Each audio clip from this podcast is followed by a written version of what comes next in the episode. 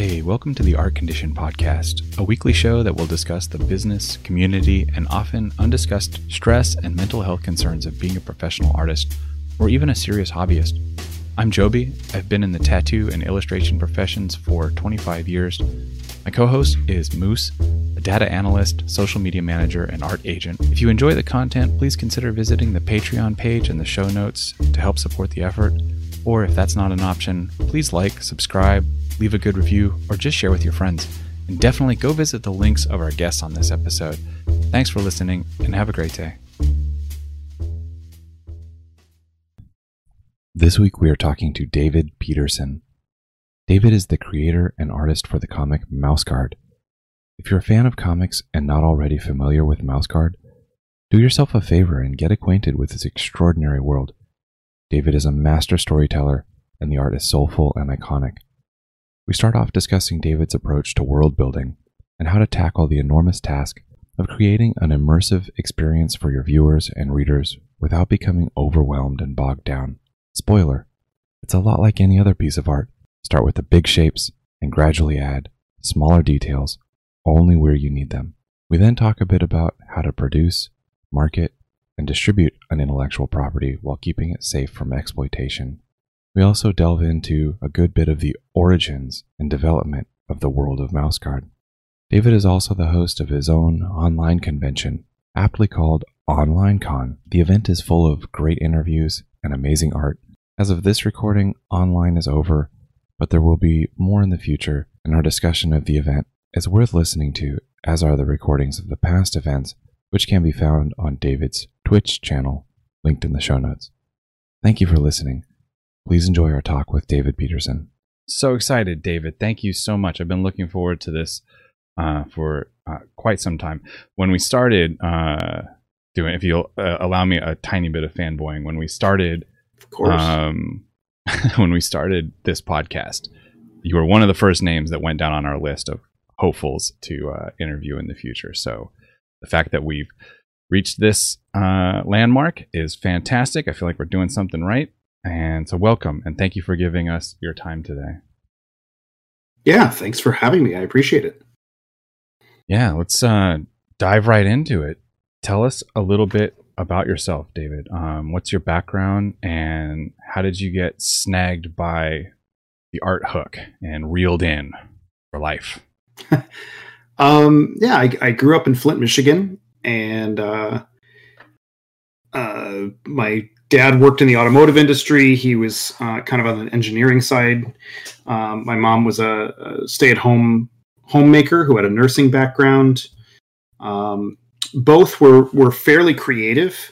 Uh, my mom did a lot of of crafting style artwork. She did needlepoint. Um, she made clothes. She um, she also just you know other kind of decorative crafts with uh, you know hot melt glue and wreaths and you know household decorations and and holiday decoration kind of stuff. And uh and my dad was a woodworker and uh, he did a little bit of metal sculpture. So creativity was encouraged. Um, my sisters were both in uh, theater and choir uh, so yeah it was a, it was a creative household even though you know engineering background and automotive town was was the setting um, and yeah, getting hooked in art. I mean, every every kid draws, right? You ask you ask any group of kindergartners, how many of you like to draw? Boom, all the hands go up. And the higher you go up in grades, every time you ask that question, the fewer hands actually stay up until you get to some point like in sixth or seventh grade where it's only the art nerds that are putting up their hands. Yeah. Um, and I was just one of those kids who never put down my hand. Um, yeah, I even though there was a there was a a weird discouraging time towards my um probably the end of elementary school where I didn't think of myself as the art guy. I liked art, but I wasn't the art guy. And I think it's because of like weird kid identification thing. Like that's the smart kid, that's the athletic kid, you know, that's the that's the kid who does karate, that's the and whatever, right? Like that she's the roller skater, he plays hockey, whatever. And there already was the the art kid, the kid who was really good at drawing in my elementary class, and it wasn't me. So I was just more like the the troublemaker uh not trouble not serious trouble but like you know somewhere between class clown and and troublemaker. I was a weasley twin. I was half of a of the weasley twins. Okay. um yeah but art yeah I, I think it was then getting into to middle school and i think around that time also my parents were cool with um uh, uh, paying for some extracurricular art classes that were serious. Uh, they actually had, had done some of that when I was younger too, but I feel like in some ways those were more like babysitting style activities. Like, you know, it'd be great to get some, David interested in something after school once a week or twice a week, you know, and he likes art, so that's fine. But then middle school, I think I started going to the Flint Institute of Arts for some of their uh, educational workshops and classes and things. And uh, like those were the kinds where they came with supply lists. You had to you had to go get the stuff that you needed for that class. And my parents were totally cool with that. So um, i think that's when when i got hooked. That's that's when it became serious. Did that formal education continue into like a proper art school, or were you Oh, have you been yeah. mostly self guided since then? Uh, I- think it's actually a, a good mix of both. Um, I I took art from so so in elementary school. I was you know one of those last generations where art and music were offered year round, um, as like part of class. it was it was normal, and then um, from seventh through uh, twelfth grade, where you know art's an elective. Um, I had it almost the entire time. There was part of seventh grade that I didn't, but from eighth eighth to twelfth, I had art as an elective every semester, and uh, and some of that was more formal, and some of it was almost like here's an hour of free time because the teacher was so hands off. Like here's an hour of free time to just do art, draw whatever you want. Um, very little structure, very little education part of it and I continued to take the classes at, at Flint Institute of Arts. And then I went to um, Mott Community College to start, which had a great arts program. There was actually a really cool program um, for juniors and seniors at the high in the all the high schools in the county to come to the Flint Institute of Arts for it was called the Welsh Young Fine Artist Program, but it was basically like hey, as high school seniors and, and juniors, if you want to take college level classes as a sampler, that's what we're going to offer. And you had to like send in a portfolio to get accepted. I did that and I ended up meeting a lot of the Mott Community College professors that way and liked it. We were in their facilities. Um, and I went, okay, cool. So when I graduate, I'm going to, I'm going to transfer or I'm going to enroll in Mott Community College. So I did uh, two years there and then I transferred to a university. I wanted to get a degree because I knew that art wasn't necessarily to uh, pay the bills. Um, but I still got my degree in art. I got a, a bachelor's in fine arts in uh, printmaking. But I knew even just having, you know, he has a college degree. I can check that box on forms. I can, I can write that down on my on my CV um, it meant that it was I, w- I could go further than some other applicants just for having done it. Um, yeah, and then formal. I, finished out at Eastern Michigan, um, but Eastern was very uh, Eastern was was very fine art centric. At least when I when I was there. Uh, I don't want to besmirch their current reputation. I have no idea what they're like now, but um, at the time they were they were so fine art centric that they were the kind of, of art department that looked down their nose at illustration.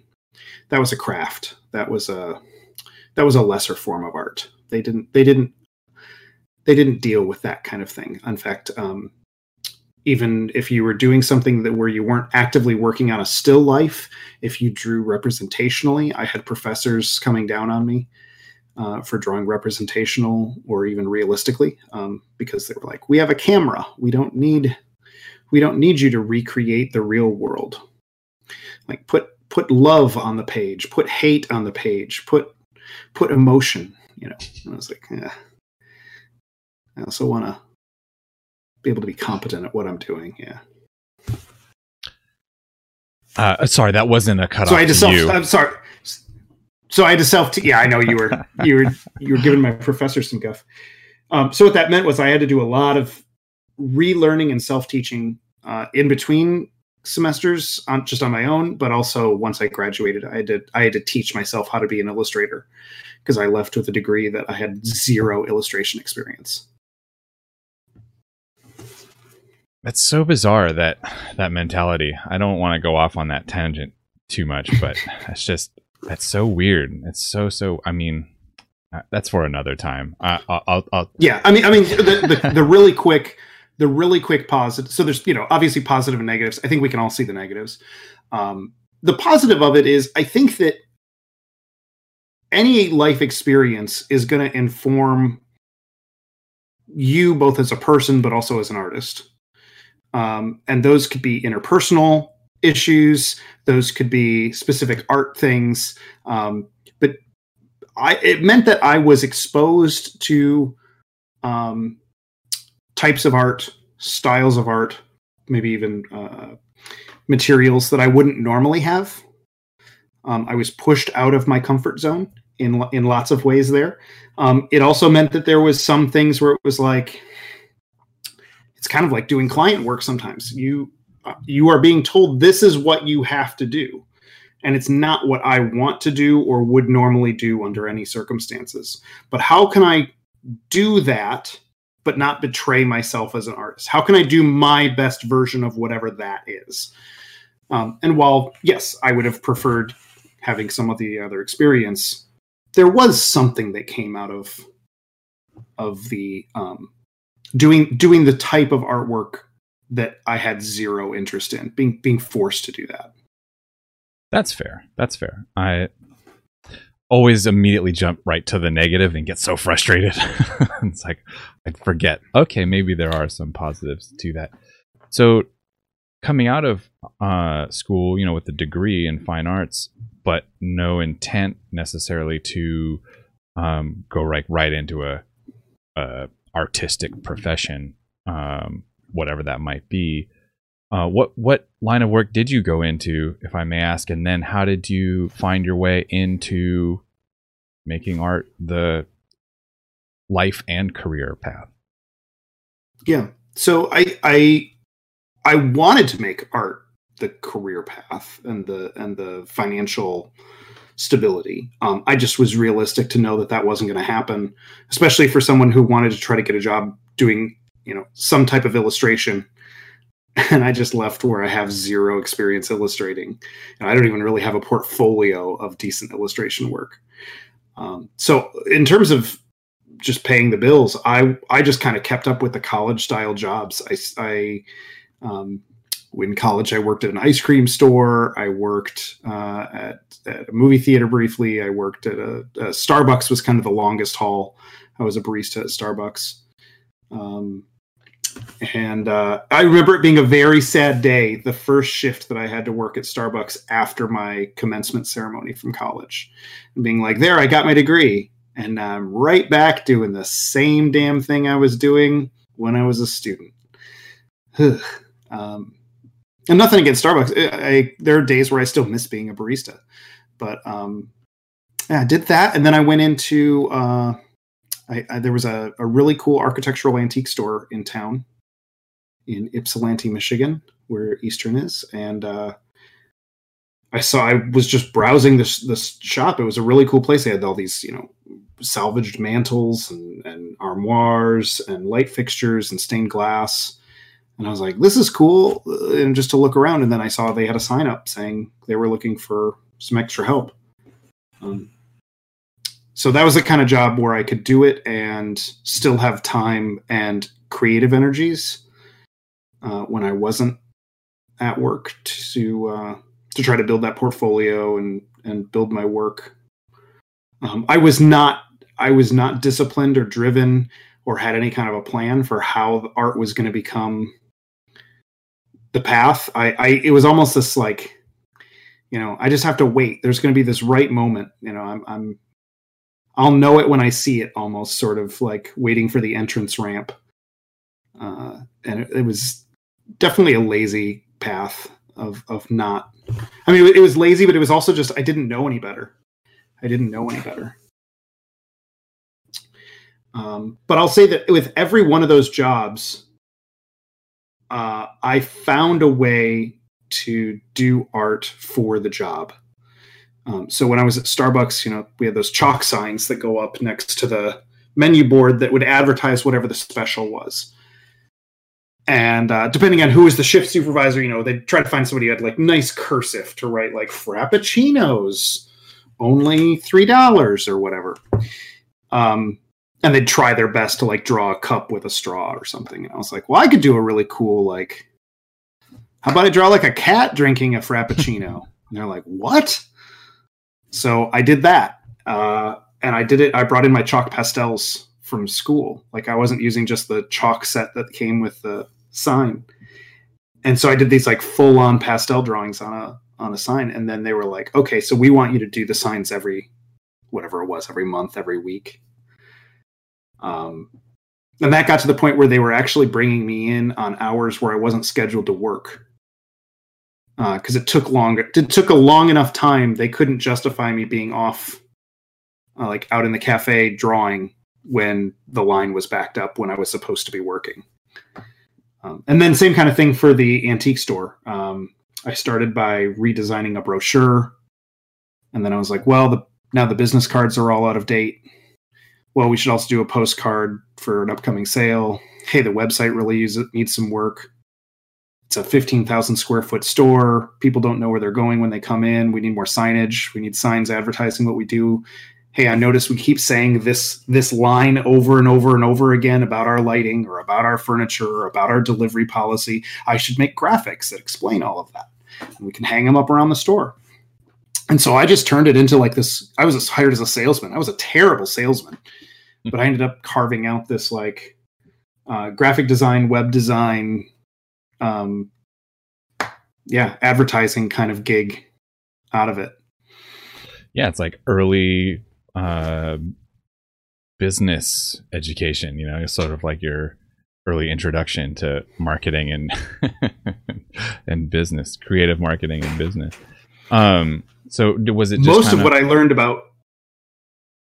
I was going to say most of what I learned about print files came from having to get postcards printed and brochures printed and business cards printed and and uh, all that kind of stuff that we were printing for for the antique store and dealing with local printers there is how I learned everything about Photoshop files and PDFs and all that. I didn't have any of that in school.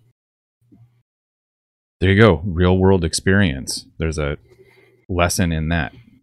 Take notes, everybody. Was it odd? Was it kind of the semi related odd jobs until Mouse Guard? Or was there? Yeah. Oh, wow. Really? Okay. Yeah. In fact, um, I so I I wrote and drew the infer, the entire first book of Mouse Guard Fall um, while I was still working the antique job. I did it on nights and weekends. Um, I had a one hour commute to that to that store, and uh, I mean when I started the job, I was just down the block. But then when Julia and I got married, we moved, um, and that's when uh, I started working on Mouse Guard. And yeah, I I would uh, call. this is in the days before smartphones. I would call our house knowing nobody was home because Julia was already at work um, or still at work if I was on my way home. I would call the house and I would leave myself messages because in those drives I would be coming up with story ideas or dialogue snippets, and there just wasn't an easy way to record myself or to write anything down or dictate to a phone or something like that. So I just call and leave myself voicemail messages here at the house and uh, and then yeah, nights and weekends writing and drawing mouse guard. And uh, even when it, it, when it took off and it was kind of a success, there was a part of me that was like, okay, it's time to quit the day job. But Julia and I are both level headed enough to realize this could be a fluke. This could be a flash in the pan. You have health benefits. You have you know stability. Let's let's wait until we know this is real. And it was when the the pre-order numbers for the hardcover uh, the first collection came in that we went, oh, okay. It it would actually hinder me being able to pursue this if I don't quit the job now. That is pretty awesome though. So uh real quick, um with our audience, we try to like uh, give them information of like like before they start doing something, they should consider this, you know, plan this out, know that this is how much money they're going to make and stuff like that. Did you have any uh, planning wait before Mouse Guard, or was what was it that dr- drove you to try this? So I, I self-published the first issue of Mouse Guard, but I did that. My my understanding of the numbers um, came out of I, there was a an art history professor that I knew when I was still a student who was putting on a gallery show at the university. He was actually one of the people who wanted to get illustration and comic art uh, respected within that art department. And so he put on a gallery show of comic book art. And, uh, and, and he, he got a, an amazing collection of like uh, gold age, golden age to modern age original art pages hung everything from giant Prince Valiant pages to uh, you know modern modern DC stuff. Uh, it was an incredible show, but instead of having like a catalog of the works in the show, he wanted to print a comic for everyone to take home.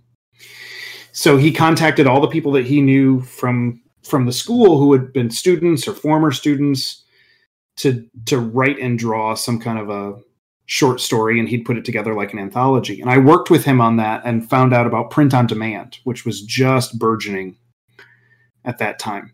It was it was a brand new thing. So I learned about the finances of how much it costs uh, through that experience, how much it would cost to self-publish a print-on-demand comic, and it was, uh, and there was a website where you could also, you know, put in all your your numbers if I want this many pages or if I want a color cover. They had some other options that could bump or lower your price. And uh, I knew that, and I knew how much a table at a convention costs um, because I had a friend, Jeremy Bastian, who, uh, of course, Pirate Girl fame, who had been going to the local convention for a long time. He's the first one who said, "Hey, you should come to a you should come to the Motor City Comic Con. You should set up." And I was like, "Well, I don't have a comic." At the time, I said, "Well, I don't have a comic," and he goes, "Well, I don't have a comic, and I've been setting up for the last four years." I was like, "Oh, okay." So I, he broke down like table fees and that kind of thing with me. Um, and I just went in thinking like, look, I was going to be paying to get into the convention as an attendee that weekend, anyways. If I spend this much more on a table, I have a place to sit, and if I go buy anything, I have a place to stash it. Plus, I'm going to be putting out my work, and maybe people will commission me, and I can make some money back. So I did that once with no book, um, and then Mouse Guard was that, that convention ran twice a year. Um, so it was like six months later that I had Mouse Guard there. So I knew I already had one convention under my belt to know the table fees and kind of the the return. Uh, I knew how much print on demand self published issues were going to cost. Um, and my goal was to like you know I had several tiers of goals. Lowest tier goal was make back everything so that I was I was at even because I was going to spend that weekend at the Motor City Comic Con anyways. Um, so if I didn't have to pay to get in, awesome. If I made enough profit to preemptively pay for issue two's printing bill, we're already making issue two. So those were like I, I had very manageable early goals. There's some uh, awesome it's like uh, moments of fortune that like this idea of going to conventions without a without a book like doing comic conventions without having a published comic book but then that yeah. sort of serving as this launch pad to then when you did have a book okay well now i know everything about a conven- about conventions i don't have to learn well, all of that stuff with okay within well, within reason i know i know enough to not be just trying to like learn everything on the fly while i'm also sure. trying to like be doing all of the the things promoting this book and talking to people about it and all that stuff. So that's kind of awesome. Yeah, I mean, I was the I I had a lot to learn uh, about convention. You know, I basically knew how to fill out the paperwork to get a table, how much it costs, and where the loading doors were. That's about all I really knew about conventions. Enough to get started. yeah, yeah, that's true. Um, and also, these this was back in 2004 2005. Um, and the fee for a table at that time was you could you could buy a half table for fifty dollars or a full table for a hundred. So the idea of like starting out, going to a convention with nothing other than hopes of maybe getting some commissions and you know throwing out a few original pieces and going i don't know if you buy them cool. Very different price structure than than where we are right now. So um yeah I, have i've been very lucky. There you're right that there was some like good fortune magical moments happening but it was also in an era where the finances worked that way I think that leads into uh, this question rather nicely. Uh, a little weird, a little long winded, but let's go through it. All right. So imagine that you are Peter Davidson. You have the same skills and abilities of David Petersen, but he is somebody else. Uh, David is still working on Mouse Guard uh, and hosting Online Con, and you are you, you, can only watch. You're not part of that community. You have to start your career from scratch today. You don't know anybody in the community in the uh, in the industry and you don't have your connections or anything like that. Uh, what do you do to start? Uh, do you start a new world building project, or uh, is there something else that seems like a more reasonable approach to having starting your, to start your career? Yeah, I mean, I think I'd, I, I, I mean, this the the weirdness of this question is you're asking me to be with me without being me. Um, to, to make it broad and vague for everybody, I would say, you know, the idea of like playing to your strengths. You you, you play to some kind of thing that is your strength. Um, so for me, in some ways, that is like a world building thing. It's, it'd be some kind of storytelling thing that I'd I'd definitely be building a world within it because that's who I am. And uh, yeah, I would I would just start something new. I think the things that I would do differently because of the age uh, that we're living in, like how things are different, is I would be trying to build up a community um, virtually. I would be trying to uh, reach out and make friends with people on Twitch who are in the industry. I'd be, um, and, and, that's not necessarily even like, uh, it's not like a, a, a, rung climbing kind of thing. It's it's not like, oh, I need to be friends with, uh, you know, I need to be friends with the real David Petersen because he can make or break my career. Not that, not that at all. Um, and any kind of artist that you feel a kinship with, that you're liking the work of, or even just even if it's not even about the work, just like, hey, I like the work ethic, or I like the way that they run their their stream on Twitch, or or whatever, or their website. I mean, it doesn't have to be a Twitch thing. I think that's a there's a great community thing there because you can have a a live dialogue. Um, but uh, yeah, whether it's Instagram or whatever, I just I would be focused on. I'd probably take a similar path. Just it's a little different because of the because the technology has changed. But you know, I I didn't like do research into what would be a good comic. I had some drawings of mouse guard stuff at that first convention of, of those concepts. People said, "When does this book come out?" After getting the question a couple times, I went, "I'll have the book for the next convention." But you know, I had all of five people show interest. So I would just put something out there. I'd I'd make a comic on my own or a whatever. Um, if I wasn't me, you know, what, whatever it is I'm interested in, I would I would make that thing. I would make a finished product to the best of my ability for my skill level at that moment. I'd make a thing. I'd make it available. I'd start making friends in a community virtually, um, and just sharing my work. I think if you share good work and and you're a decent person and and you know not a slog to be around not someone who makes it feel like every interaction is transactional. Um yeah you're you're going to find some level of success because people are going to you're going to find a group of people who like your work and you're going to find a group of people who like you. And then that venn diagram you know that that middle spot is going to be potentially interested in supporting you financially but also interested in in spreading the gospel of you. So what about uh, the world building aspect? How much of that do you uh, do just front load it versus making the product to you know survive? I i don't do as much world building i think as people think. Um i'm i'm uh I'm dead set against over front loading um, for two reasons. One, it can bog you down as a creator. I, I remember a, a, a, good friend of mine, my my friend Jesse Glenn, who's also the co-host with me on my um, video podcast series, the Plot Masters Project.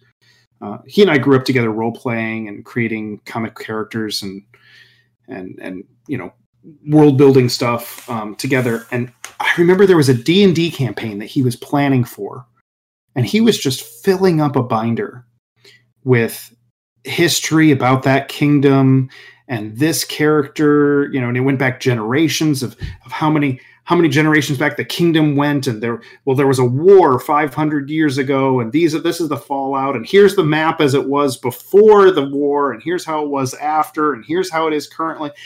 And it's like are we ever going to get to play this game?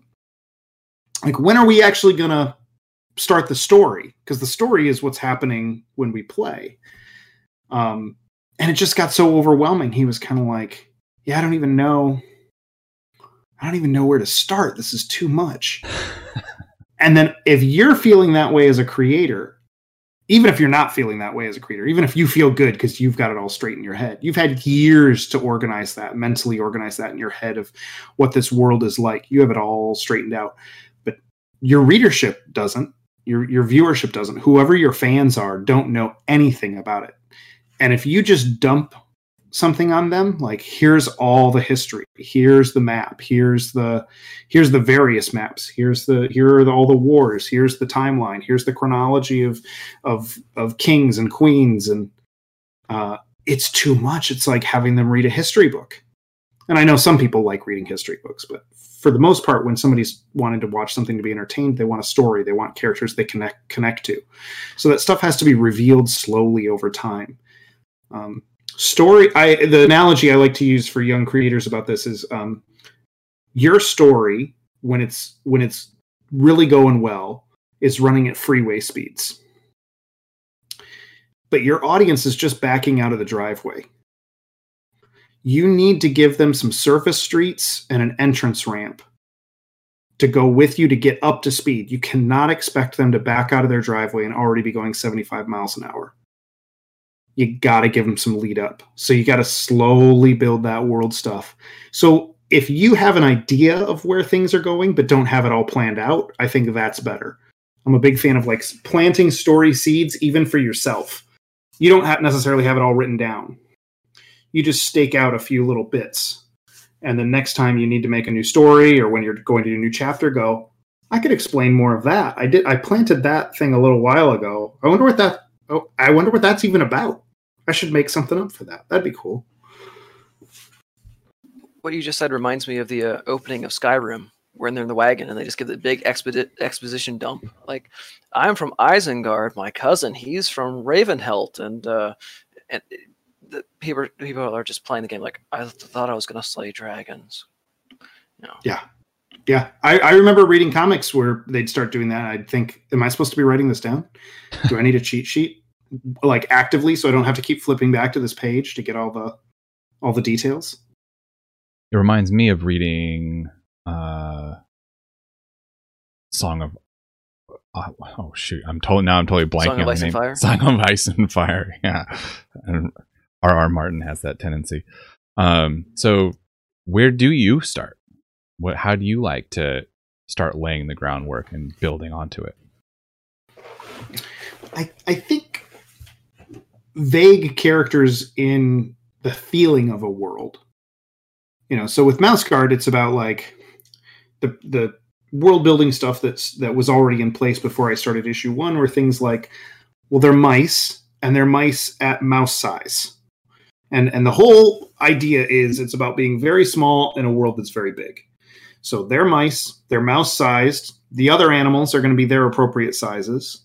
I don't really want to deal with all the other kingdoms and civilizations of like squirrel, you know, things similar in size to a mouse, like squirrel that wouldn't necessarily be predatory, squirrels and chipmunks and voles and things like that. Like, so we're just not going to have them. We're going to say that there's an area of space. It's called the mouse territories. That's where the mice are, and then the predators uh, need to act like predators, and not all animals understand each other's language. Um, and there's a group called the Mouse Guard, and there's a, a central base that's called Lockhaven. Oh, and it's always run by a matriarch. The current one is Gwendolyn. That's it. I don't think I had previous any previous matriarchs written down. I didn't have the names of cities written down. I had no idea how big or small the mouse territories were. Um, you know, I had some vague stuff about like, oh, there's there's this big war that's happened, but I'm I don't want to tell that story because that's a bigger story than I'm capable of handling as my first story, and probably bigger than what my audience is willing to swallow as the first story. So I'm just going to say that there was this big war with some weasels, and we'll just we'll just use that as a backdrop. I don't know what happened there, but we'll figure it out at some point. Um, I, I have a, a, video on YouTube. I, I, do creator commentary for my books, um, and each chapter gets a gets its own video. Um, in the first book, the first chapter of the first book, um, the creator commentary obviously gets gets front loaded with a lot of like where did mouse guard come from how did and that also has to do with the self-published and then how it got from being self-published to Archaia and etc but i also think that one has a lot of really good moments where I'm trying to explain how that first issue had to be that entrance ramp. And um, I think I go in a little more detail there about how little I, uh, the things that I definitely knew in concrete of this is this character, or I always want the mice to go out on patrol together, or whatever. Um, and then here's all the stuff I had no clue about. I was making it up. So it's uh, going with the analogy of the, the, with the seeds and planting seeds of little story ideas. Uh, with that analogy, I almost kind of see it as you're you're outlining the borders of your your fertile field, and so you know, yeah, you know, this is with the, a dotted line though. Okay, fair enough. Yeah, yeah. Can so that I can in outwards. between those dots go. Well, there's this one little bit that goes out right here because I yeah. I like that. But yeah. Um, so then as you're going, are there major like pitfalls along the way that you again going back to now you're you're you're Peter Davidson. Uh, are there major pitfalls? Are there holes in the field that you know are going to be there, and you're like, okay, I have to skirt around these? Am I making this analogy too weird, or are you it, following? It's a little. It's also weird because there is somebody named Peter Davidson who was of course. Of the, he was one of the he was one of the actors who played the Doctor in Doctor Who. So you're also asking me to be a Time Lord, which means that most of these questions are meaningless because if I'm a Time Lord, I can just go forward or backward anywhere I want to go and talk to the real David Petersen and and pick his brain, my brain. Wait, what? uh, but yeah, the pitfalls. I there's always the you know paint yourself into a corner kind of a problem, um, and I I think that's going to happen no matter what. Like at some point, you need to write a story or do something that's going to build off of what you've already got. Um, you know it's no no story comes completely formed in your mind. At some point you're going to have to be adding on. Which means you're going to have to make that completely dovetail into what you already have that exists.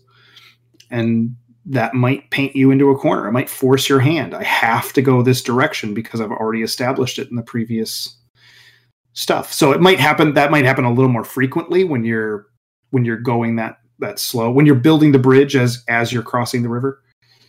Um, it might it might happen a little bit more frequently, but I I like it. I I think it works better for me actually than than front loading. I lose energy if I've if I've written it all, then I'm like, oh man, now I got to actually like I got to draw all this. I already I already came up with a story. The story's done, but if I'm coming up with it kind of as I'm going and, and working from from broader outlines, I feel like that's a better it's a better process. Um, I felt like I had something else there, but go ahead. That reminds me of uh, people when they're uh, when they show off their sketch and they get a lot of positive feedback from the sketch, and they're like, "All right, well, um, I don't really feel like finishing it now because I already got that uh, positive yeah. feedback I was looking for."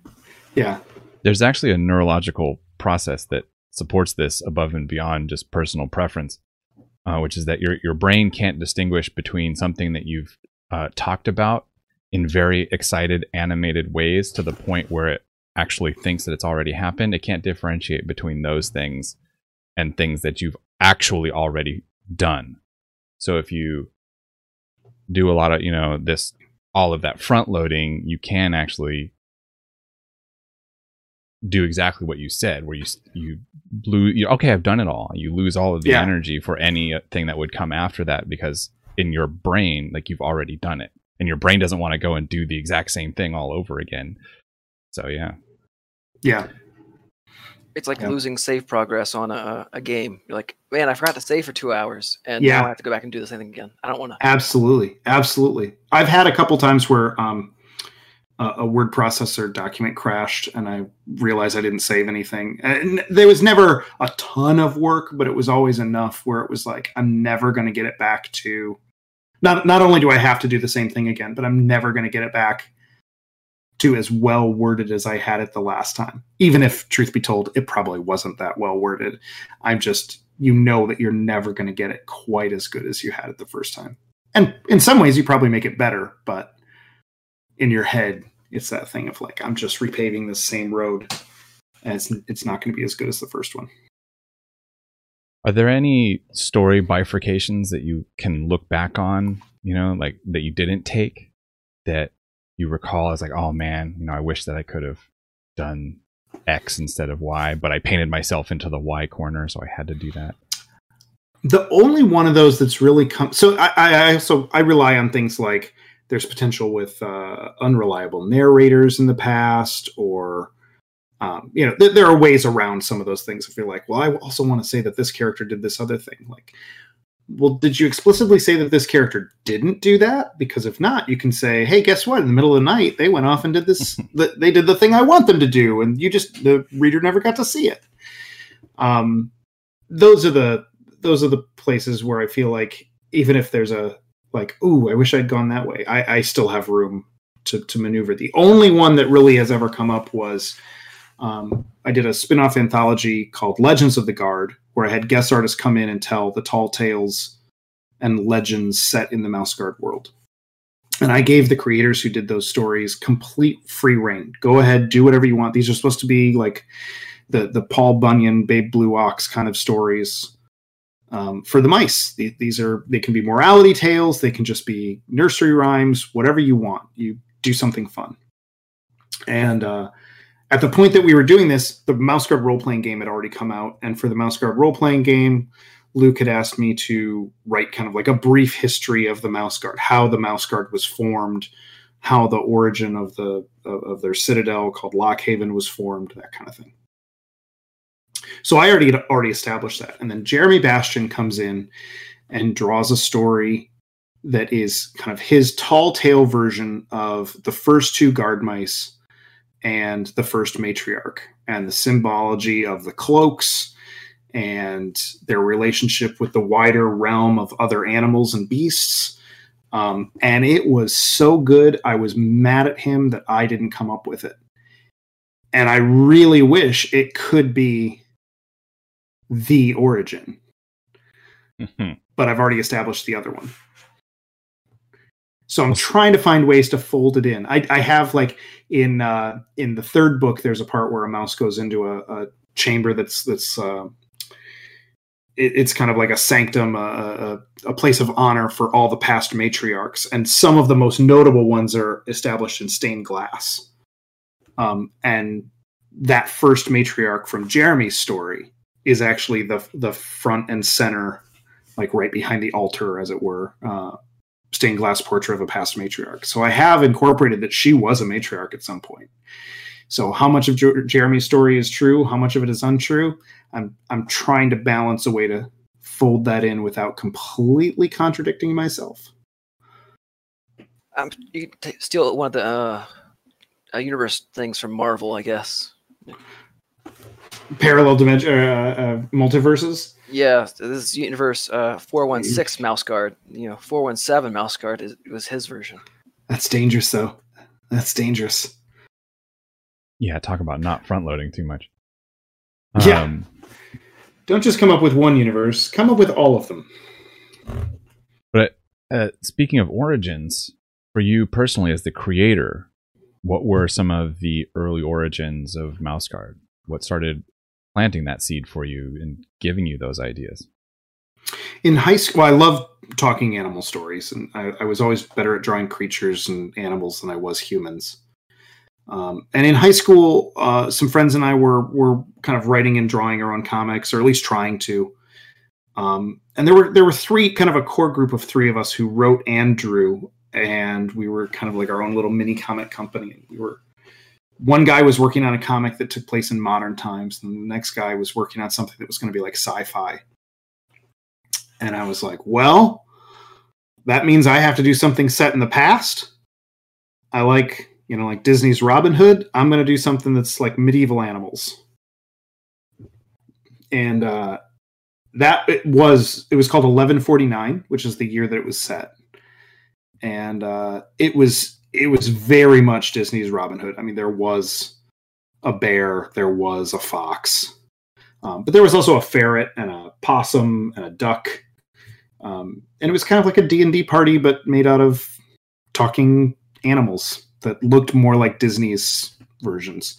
Um, they were all human sized, with the shortest character being like the equivalent of a very short human, and the tallest being the equivalent of maybe the tallest NBA player.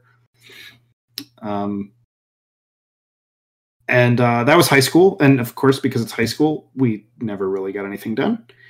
Uh, but in college, I wanted to dust the idea off again, and I thought, I don't. I want to make this more serious. I don't want to make this so cartoony. I don't want this to be Disney's Robin Hood. I want this to be like Aesop's Fables meets Tolkien. So I'm going to treat every species like Tolkien would treat a race. It's going to have its own architecture style. It's going to have its own language. It's going to have its own history and and uh, uh, customs and I'm going to do that with every one of them. It's not just the world of elves, men, dwarves, and halflings. It's the world of geese and warthogs and ferrets and tigers and you know wolves and foxes and yeah, etc. And I was like, wow, that's going to be a lot of work, but it sounds fun. What's what's the biggest? I should put some parameters here. What's the biggest animal that I deal with, and what's the smallest? Well, biggest would be something like a like a grizzly bear um, I don't want to go into extinct dinosaur kind of things or anything like that. So I think like a grizzly bear would probably be the biggest, and then the smallest would be uh, like a mouse because I don't want to go into the world of the insects. I think that's going too crazy. So I'll, uh, that's that's going to be my range. And I'm like, wow, how do you how do you keep smaller creatures involved in a story where they play an active role um, if all the other larger creatures are predators. Like two predators that are both predatory animals, you know, a fox and a wolf, you can kind of figure that there's some kind of way that they're each defending themselves so that they're not in danger from the other one killing them. But when you've got like a wolf and a mouse, it's going to take a lot of story crafting to make sure that that wolf never wants to eat that mouse. You, you always have to come up with some kind of caveat of like, well, the mouse has information or has something that the wolf needs or whatever. And it's like, that's going to be way too hard to do for an entire story with more than one character and multiple species. So how do you keep how do you keep these smaller things alive? And I just I was like, well, I'll come up with a society for mice. I started working on their society, like how do they protect themselves? And how do they get around from one location to another uh, without you know without uh, uh, being attacked? And i came up with this idea of the, the you know, these group of rangers these mouse rangers called the mouse guard. And as i worked on it i'm like this is really the story. This is the interesting part um, so i should just focus on the mice and make it the perspective of the mouse and everything else kind of gets just pushed into the background as as uh, yeah as predators or or other things. Um, and and then I, I during that time, a friend of mine handed me the first book in the Redwall series, which is a young adult series written by uh, Brian Jacques about medieval mice, but also hares and badgers and some other things. And uh, it was I read that first one; it was really good. I enjoyed it, and I went, "Oh damn, someone's already doing this." So I didn't do anything with mouse guard for a while. I mean, granted, I was a college student. I had lots of other things going on, uh, both you know, college and then personally with friends and dating and all sorts of stuff like that. So, um, but it was it was a total of about nine years between when I first drew the very first characters for Mouse Guard, when when 1149 became Mouse Guard, the first Mouse Guard characters, and uh, about nine years between then and when I started actually drawing issue one of Mouse Guard. So in that time, I had also, like I said, graduated from college, gotten married, settled down, had some stability, and thought maybe I could do this. So, based on some of the That was a long that- answer. I'm sorry. Oh no, don't worry. Never apologize for long-winded answers. Um, the lead up to public consumption now. Um, you, you, based on some of the things that you've said before, I, I can maybe anticipate the answer here. But um, leading up to Mouse Guard going live, so to speak, um, was there a lot of learning and planning that you did to begin with, or did you just kind of just start producing and learn as you went? Uh, I th- I mean, it was, it's probably more in the start producing category. I I never had any like formal sit down and study how to write and draw comics, but I also wasn't I wasn't going in cold. I had been reading comics since I was eleven. Um, I was also uh, very easily critical of comics that were done well and comics I didn't think were done well, and I would even think about like pointing out this is why these pages are successful. This is why these pages are not successful. Um, I listened to interviews with, uh, or read interviews, or listened to interviews with um, comic creators, and uh, and then I had done uh, that little short eleven page, or uh, no, I'm sorry, four page comic for the art history professor for his gallery show, kind of a thing with this, you know, this print on demand self publishing route where I I had to really pay attention to things like uh, where the live area was on a page, where the where the trim was, uh, how much bleed, all those kind of you know technical things about making pages. Um, but other than that, yeah, I kind of just went in cold and and learned as I went. I, I do remember reading a lot of interviews with uh, uh, established comic creators where you know they're asked that like sound nugget kind of question like what's the one piece of advice you'd tell upcoming comic creators? And so many of them would say make sure you learn storytelling.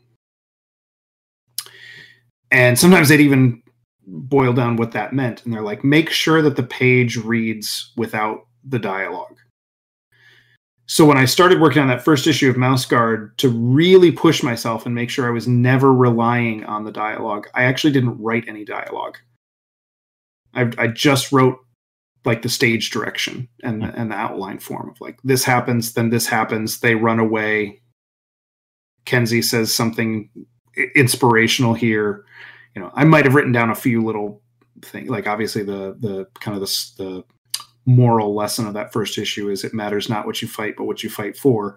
I think i had written that by the time i was drawing pages but um yeah what they were saying in individual word balloons i didn't know other than like in this one kenzie's saying something that is reassuring Lieam that they can go back outside. But what he was actually saying i don't know. I was going to figure that out when i was all done That actually reminds me a little bit of um, the early episodes of the Rugrats, where the babies didn't talk. oh i don't remember that I may, I may be entirely wrong. I may be misremembering, but for whatever reason, I remember the early seasons not early season uh, not having the kids talk. Could very well be i don't i just don't i don't remember that but that's that's interesting I uh, do have a question that popped up as a, a result of this that isn't on our sheet, so I apologize if it, it doesn't come with an No answer. Um, uh, let's say that you didn't know comic books. Yeah. What, what what form would you think you could have been successful with producing Mouse Guard in? Oh, um, yeah. There there were times. So when I was in high school and even early college, all I knew was that I wanted to do something with art and storytelling. So there were times where I wanted to be uh, a traditional 2D animator, or I wanted to be some kind of a special effects or prop artist, or I wanted to be a puppeteer. Um, I wanted to do children's book illustration. I wanted to do comics. I, there was lots and lots of things I wanted to do. I just wanted to communicate stories with some form of art. So, I mean, I think Mouse Guard could have been a great uh, stop motion film. It could have been a great puppetry film, um, or or short episode thing. It could have been a, a, a written book with single illustrations, uh, like a like a chapter book with single illustrations per chapter, or maybe a couple illustrations per chapter.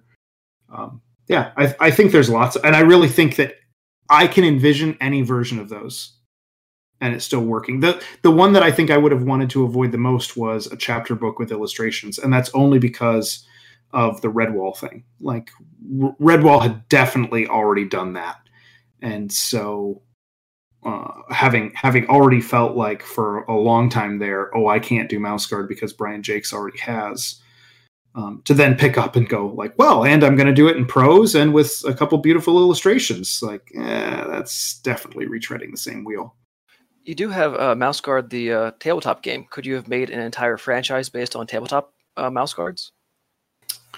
I suppose. I feel like there needs to be some kind of introduction. I mean, yeah, I guess. I guess because there are other um, kind of anthropomorphic, medieval anthropomorphic tabletop games that are out right now um, I'm blanking on all of their names. There's Mice and Mystics, but there's also I want to say it's called Humblewood. Humblewood. And, and uh, we have uh, Humblewood, the uh, art director, uh, coming up as a future guest. Oh, cool. And and Root, and so there are several of those that didn't have any kind of you know IP presence before their game. So I guess it's possible. Um, I don't know how effective I could be in trying to communicate all that like you know the the role playing game book that we already have is is pretty thick and it's relying to some degree on if you need more reference go read the books. Hmm. um, i don't know how we could have done that without making the mouse guard uh, rule book being three books long. Expansions i guess. Yeah i guess. If I'm remembering the order of events in the timeline correctly, it it seemed like you starting to go to conventions and the advent of the mouse guard as a fully realized comic sort of dovetailed pretty closely together. But at, did you from that point did you have the intention for it to become a business venture or was it still just kind of like passion project for the foreseeable future? Uh, I think it was. I certainly didn't set out to go. I'm going to make this comic, and it's going to allow me to quit my job, and it's going to become my career, and it's going to provide. You know, this one comic is going to be my my way in.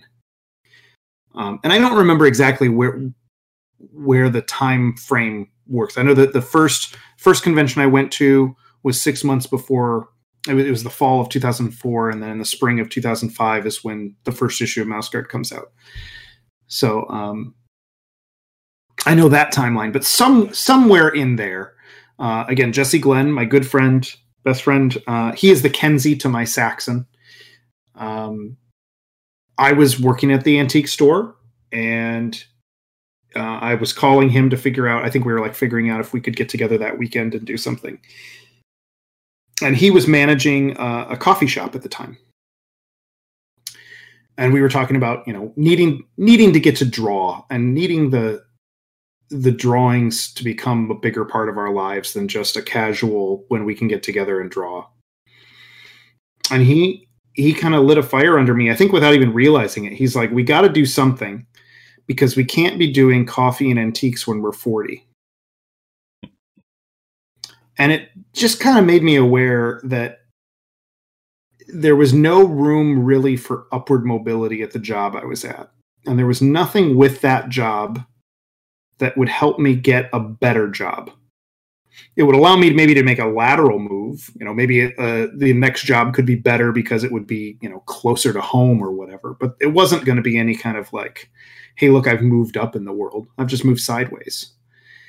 And then with art, I was like, the only way that that's going to happen is if I do something about it. Like the idea that just posting stuff randomly, fan art randomly on on message boards was going to have some art director call me and say, "We want you to do a comic series." wasn't going to happen. No, no one's going to just show up and say, "We want you to do something." You got to, you got to produce it. You got to put it out there in the world.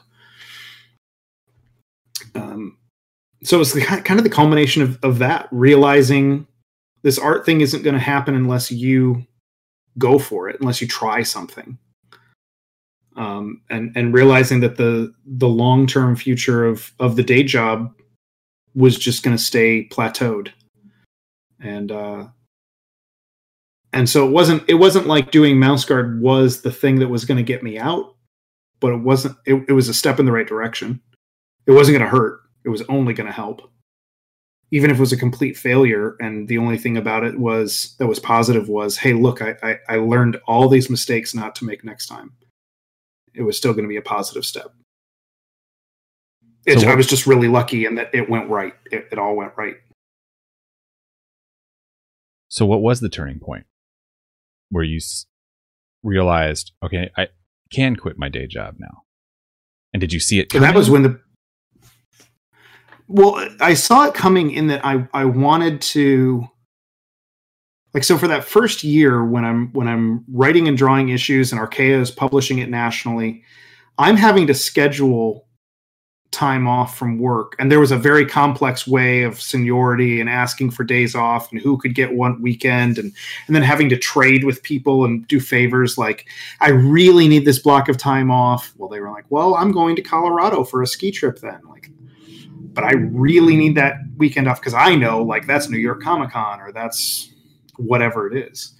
Um, and having to work around that schedule i wanted to quit within that first year just because mouse guard was taking off. I was getting uh, like the the first issue of mouse guard that Archaia published we had a marketing strategy of uh, you know Di- diamond solicits comic shops and says you know we have this we have this new comic coming out. How many copies would you like to order? And then Archaia gets those numbers and then prints based on those numbers. We ended up printing just a sliver over what was ordered knowing that that would mean that we would sell out very quickly. Um, we would be able to fulfill everybody what everybody requested but if anybody asked for any restock we were going to immediately have to go back to press. And what that means is we can send out a press release saying mouse guard issue one sold out. It's so in demand we had to go back to press. Right? And we knew that and we played the game. The thing is we didn't realize how in demand it was and actually the fact that it was selling out and was harder to get made that problem worse. So we thought we'd do this initial print run that's really close to orders and we do a small bumper and that would cover us well we did our small bumper as planned except the demand was already exceeding what our small bumper was. And then we went to a third printing and a fourth printing. And that all happened like we were selling out within two days of issue one coming out. So I'm ready to quit the job right there. But Julia and I, you know, sat down and went, what's the reality though? Like we have to really look at what are our expenses? What if this all felt what if this all went away two months from now? What does that mean? How quickly could I get another illustration job? No, no, no. We should stick with the job for a while. And then it was when the um, when the hardcover numbers came in, when the pre-orders for the for the hardcover edition, and we looked at those and we calculated what that meant in terms of a royalty check, and we went, okay, so I need to be out there at more conventions promoting this thing, signing copies. I need to get work on the second book done faster than I did or, or more efficiently. Um, the day job is doing nothing but holding that up. So let's pull that trigger. So it it was expected in that I wanted it to, but because we had decided to be very fiscally responsible, I had no idea when that was going to happen, when it was going to become fiscally responsible enough to quit. Um, so when the hardcover numbers came in, it was both expected but also unexpected because we didn't know that that was going to be the tipping point. I'm uh, a little surprised that you were able to find success uh, on your own in comics. Uh, my understanding has been talking to other artists is uh, there's like no money in the comics, either as an artist or as a creator, because there's so much competition. You're gonna be drowned out by Marvel and DC, and where do you even get the eyes to uh, look on this, let alone people buy it? Do you have any thoughts about how to do anything at this level at this point in time as a beginner? Yeah, I mean, I think I think that uh, competing against Marvel and DC, what that really is going to boil down to is don't try to do the same kind of things they're trying to do. I think if you wanted to make an independent comic and you want to make it about superheroes, you've got a crazy uphill battle. Um, if if you say something different, if you make a horror comic, if you make a western, if you make a slice of life kind of comic, if you make something that's very personal, uh, autobiographical, um, some kind of fantasy in a way that's a little different than what's being offered out there, I think there's plenty of room um, to maneuver. Um, obviously, the the the whole system is a little different now than it was, but um, when I started. But the idea of going to a convention and being able to set up and get eyes on your stuff isn't impossible. Um, digital in some ways makes that easier to get your stuff out there like you can you know you can talk to comixology as an individual and say hey i've got this comic and i'd like for you guys to list it in your store and um, come up with a contract between the two of you uh, the downside of digital is uh, how do you separate the wheat from the chaff as as a consumer so there's so much out there it is kind of easy to get drowned out virtually. But that's going back to that like if i was peter davidson what kind of things would i do? You get you got to build a sense of community. You got to get people who see your work who are going to recommend it to other people. Um, and in some ways that goes beyond just your work. I think it can also be about who you are as a creator. You know my fans have just as much connection to me and julia and knowing about what's going on with our dogs or um, you know that I'm a Michigander. Like that's part of the identity that people know about with Mouse Guard, just as much as they know the artwork.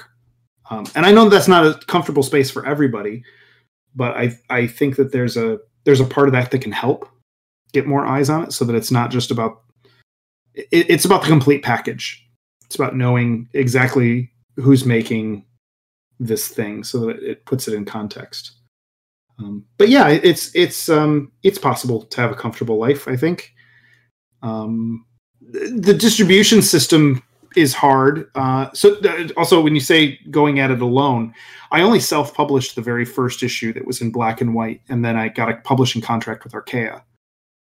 Um, and then they published the first issue in color, and then everything subsequent. So every hardcover, every everything has all been done with a publisher. So they're doing all of the talking to the printer, financing the printing, doing the advertising, getting booth space, all that kind of stuff. Um, they're the ones working with with Diamond and uh, and the distribution company. Uh, if you had to do that on your own, that's hard. And also, if you are self-publishing, probably the the percentage that you're going to be able to, or the uh, the the cost of goods to manufacture is going to be higher for you than it might be for even a small publisher.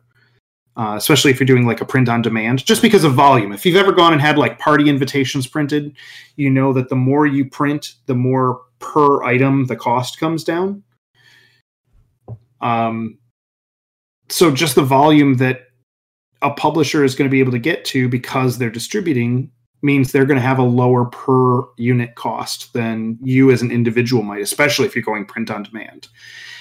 And when the distributor needs to buy it at less than wholesale because then they're selling it to their stores for you know to the stores for wholesale and the stores have to make money and then they're selling it to their customers um, that's harder what it just means is you have to you have to sell direct to consumer if you're going at it alone um, and now with online stores and Etsy and all that kind of stuff, that's easier now than it ever has been, other than it's easy to get drowned out because there's lots of stuff out there. But it's I think it's very doable. I think Kickstarter has also kind of proven, you know, while you could have success selling thousands of copies of something uh, through a regular distribution chain, if you go through Kickstarter and the money comes direct to you, you can sell hundreds and actually make more money than you would have doing thousands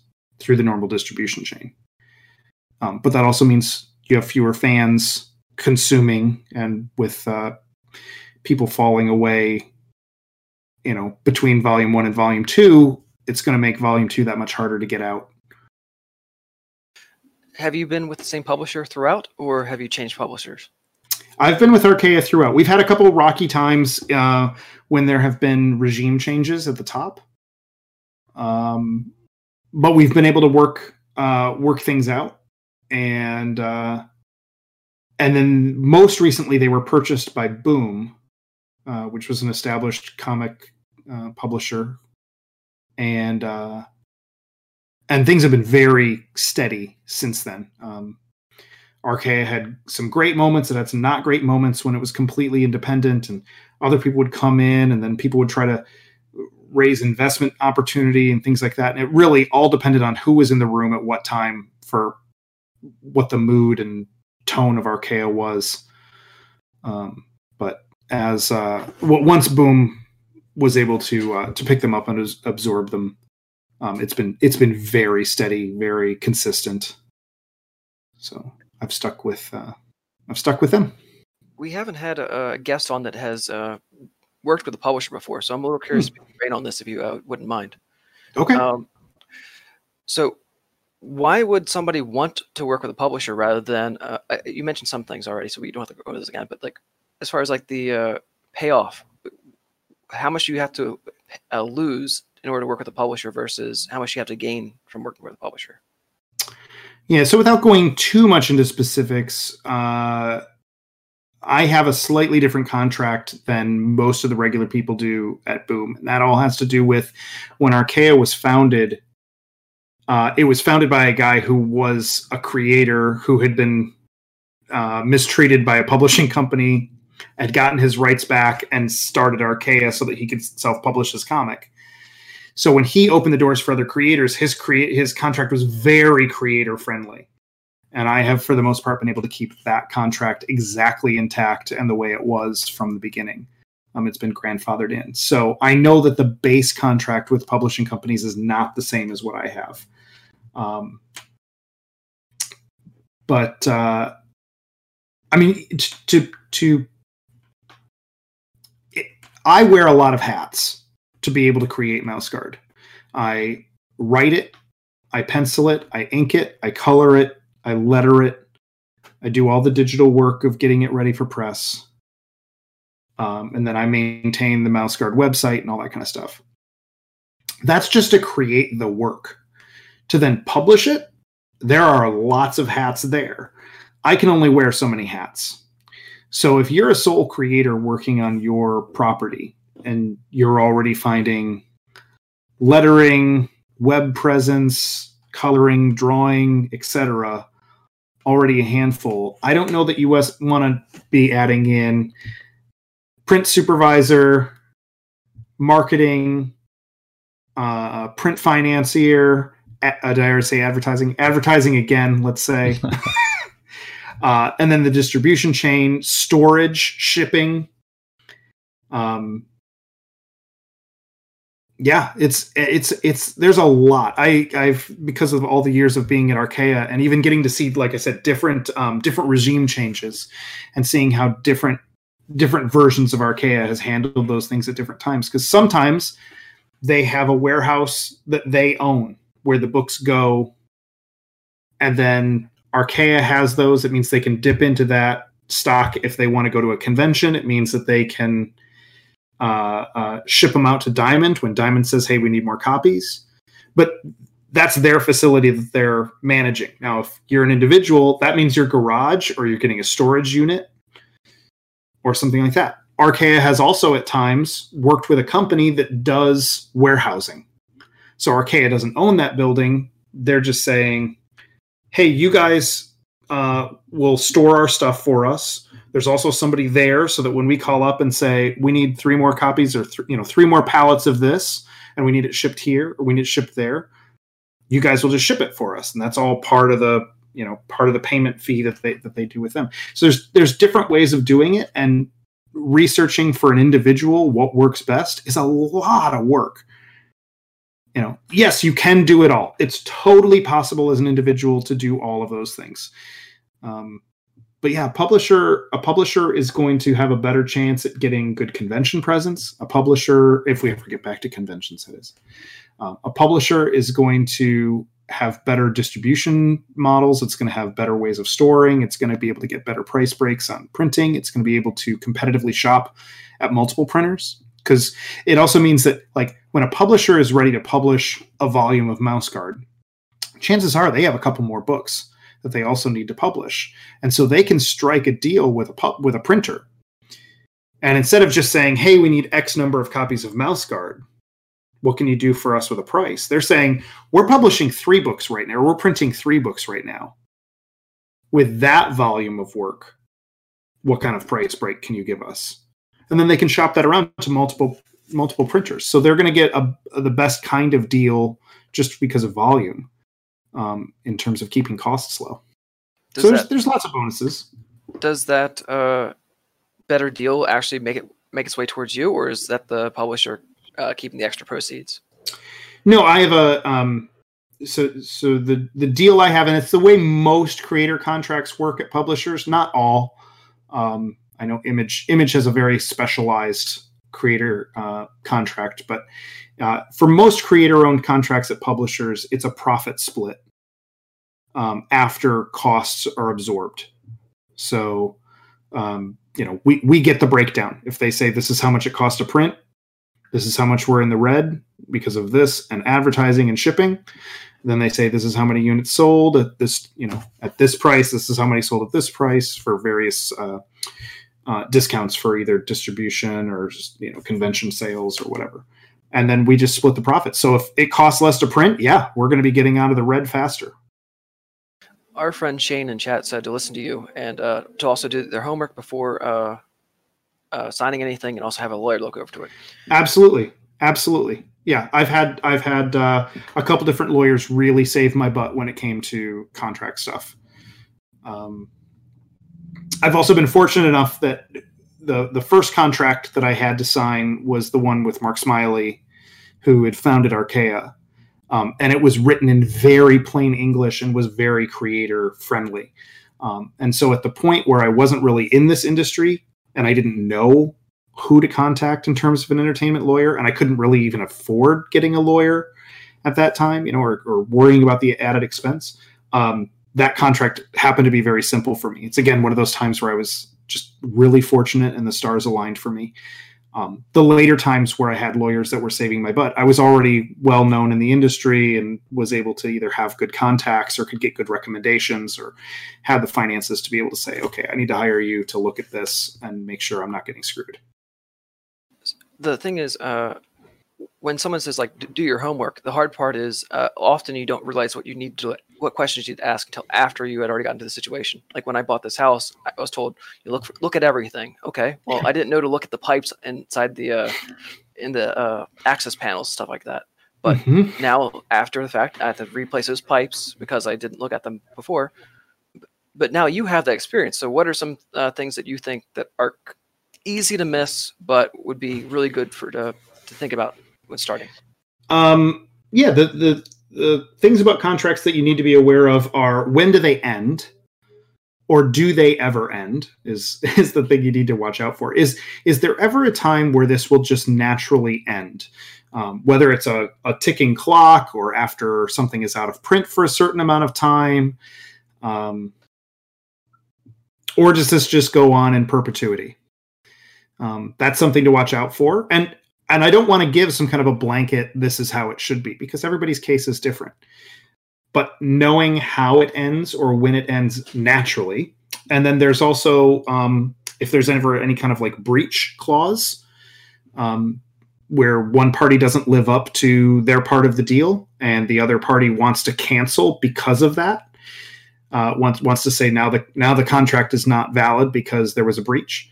Um, knowing how the breach clause works, including do they have time to rectify it. So, like a very common kind of breach clause would be something like uh, a publisher needs to pay you every quarter uh, based on pro- if there are any profits to be had, and they need to show you some kind of a statement breaking down what the profits are if there are any. And they have 30 days or 60 days from the close of the quarter to provide that for you. Okay. Now, if and to accurately provide that to you. Now, if 61 days comes and goes and you don't have a statement, do you just get to go breach, or they pay you? They, there's an accounting error and they pay you a thousand dollars less than they owe you. Do you just get to say breach? Whole thing's canceled? Probably not. There's probably a thing in there that allows them an additional certain amount of time 30 days 90 days something to rectify the situation. Um, and that can be good because obviously a publisher who makes a simple accounting error or because of a weird holiday break or somebody having to be out sick means that they might get something to you late. There might be an error. As long as they rectify it right the relationship should go on.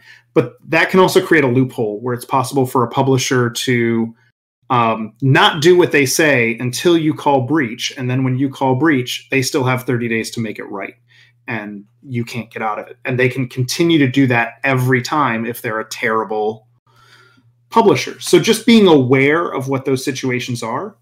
Um, I think also knowing about the uh, the stuff about uh, how the finances are calculated. Um, you know from from if, if people remember back to high school math there is an order of operations when it comes to certain mathematical problems. And if you you know if you do the multiplication before you do the subtraction or if you do the subtraction before you do the multiplication comes up with very different numbers in the end.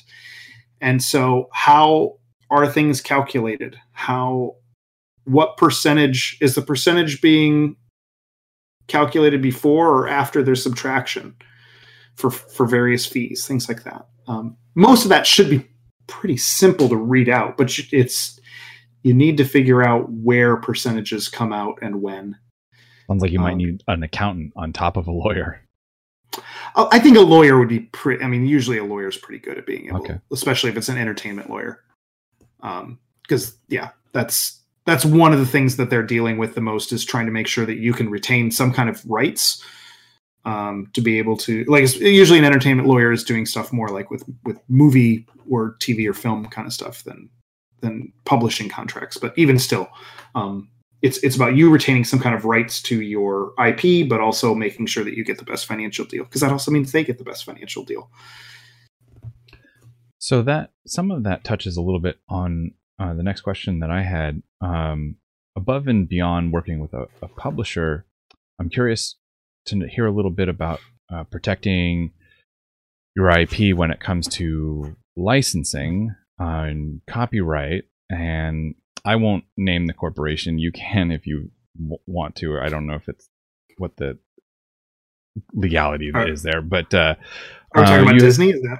Yeah, you have some dark stories okay. to tell about Disney. Yeah. Um, the silver lining to those to that well, yeah, to those stories uh, is that you came out the other end still retaining rights to create your mm-hmm. comics. Um, can you tell us a little bit about navigating that process so you didn't lose everything to Disney, which could, could have happened, I guess, right? Yeah, well, prob- probably not. Um, yeah, so for, for those unaware, the, the Mouse Guard film rights were sold to Fox. Um, that's, a, that's a deal that I made um, they were in the process of being purchased by Disney at the time. We knew that that was happening. That wasn't a complete surprise. We didn't know that the deal would necessarily go through. We had also hoped we were far enough into filming that Disney wouldn't cancel us. You know, that, that we'd be far enough into filming that there'd be no reason for Disney to even get involved with uh, with a mouse guard film because they'd be looking at the stuff that would be easier for them to stop and save money on.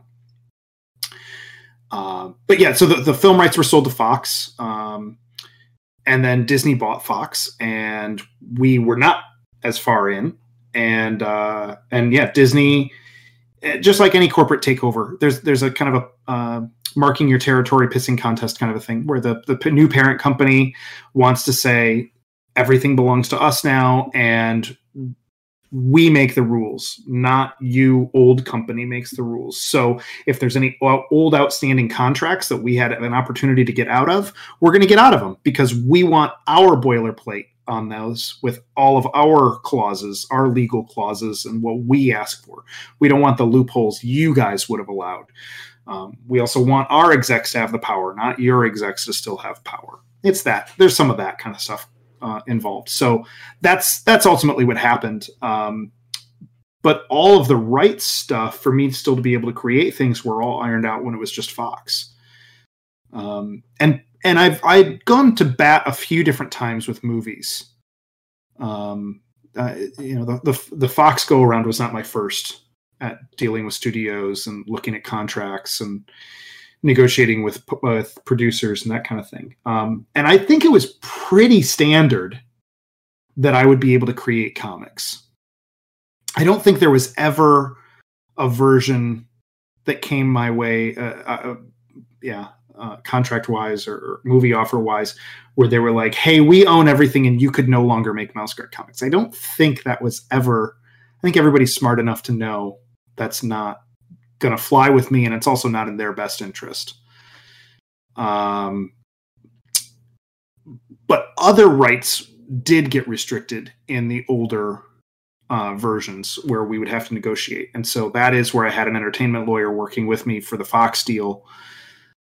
Um, and most of it was was pretty obvious. It was just getting it written into legalese and having somebody else be there in the room to uh, to negotiate for me, so that I'm not there feeling hot headed and taking it personally. um, you know, it's it's nice to have someone who already speaks that language and can just go like hey, this is what my client wants, take it or leave it. Where I'm like, how dare you? How dare you? You know.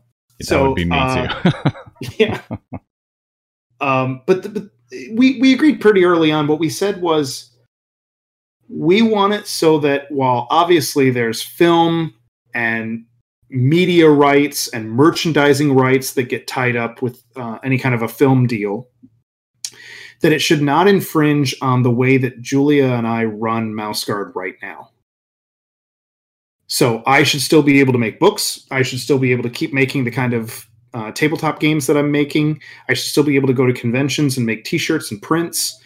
Um, we had a little bit of merchandise at the time. We had some little uh, plush MouseGuard stuffed animals and uh, enamel pins and things like that. And so we just came up with a legalese way of saying convention merchandise. I can still make convention merchandise where I also don't have to share any of the profits with them because it's such small potatoes. It's ridiculous to what they're talking about.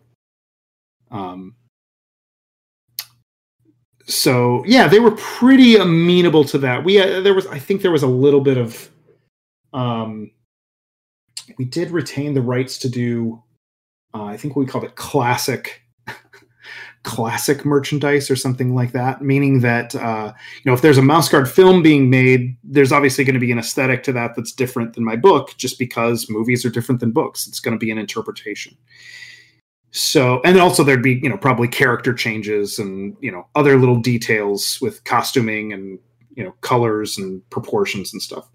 So they can make all the movie merchandise they want but if I want to make a statue or a new game or a new whatever that's based on my classic look, the, the look of my books, I still have the rights to do that. And there was a little bit of I remember some finagling there that the that the lawyer had to do. That was that was a little bit of a trick, but I, I think the the base part of like, hey, I still get to go to conventions and make prints. I still get to go to conventions and and you know print up some t-shirts and hand sell them you know nobody at fox was like how dare you they were like of course david and julia should be able to keep doing what they're doing at conventions so when you're but it was not it was not it was not boiler it was not boilerplate. My lawyer did have to work with them. It wasn't a fight but they did have to actually create those clauses. Were you gonna say something Moose? I said, well, you can continue doing uh, conventions, but you know, as long as there isn't a pandemic in the next right, right, all right. So when you're at this point, you know, where Fox is talking about making your movie, and that's not even like the, the first movie negotiation that you've been through, your creation has now taken on this life that I would just as an outsider, I don't know if you feel this, but as an outsider, I would imagine that would just feel um, so big that you're now looking up at this thing that you were once looking down on as the creator and the master of this universe. And when we get into a personal project, we're completely liberated from any external pressures. You know, you could just you you do whatever you want to do. It's your world.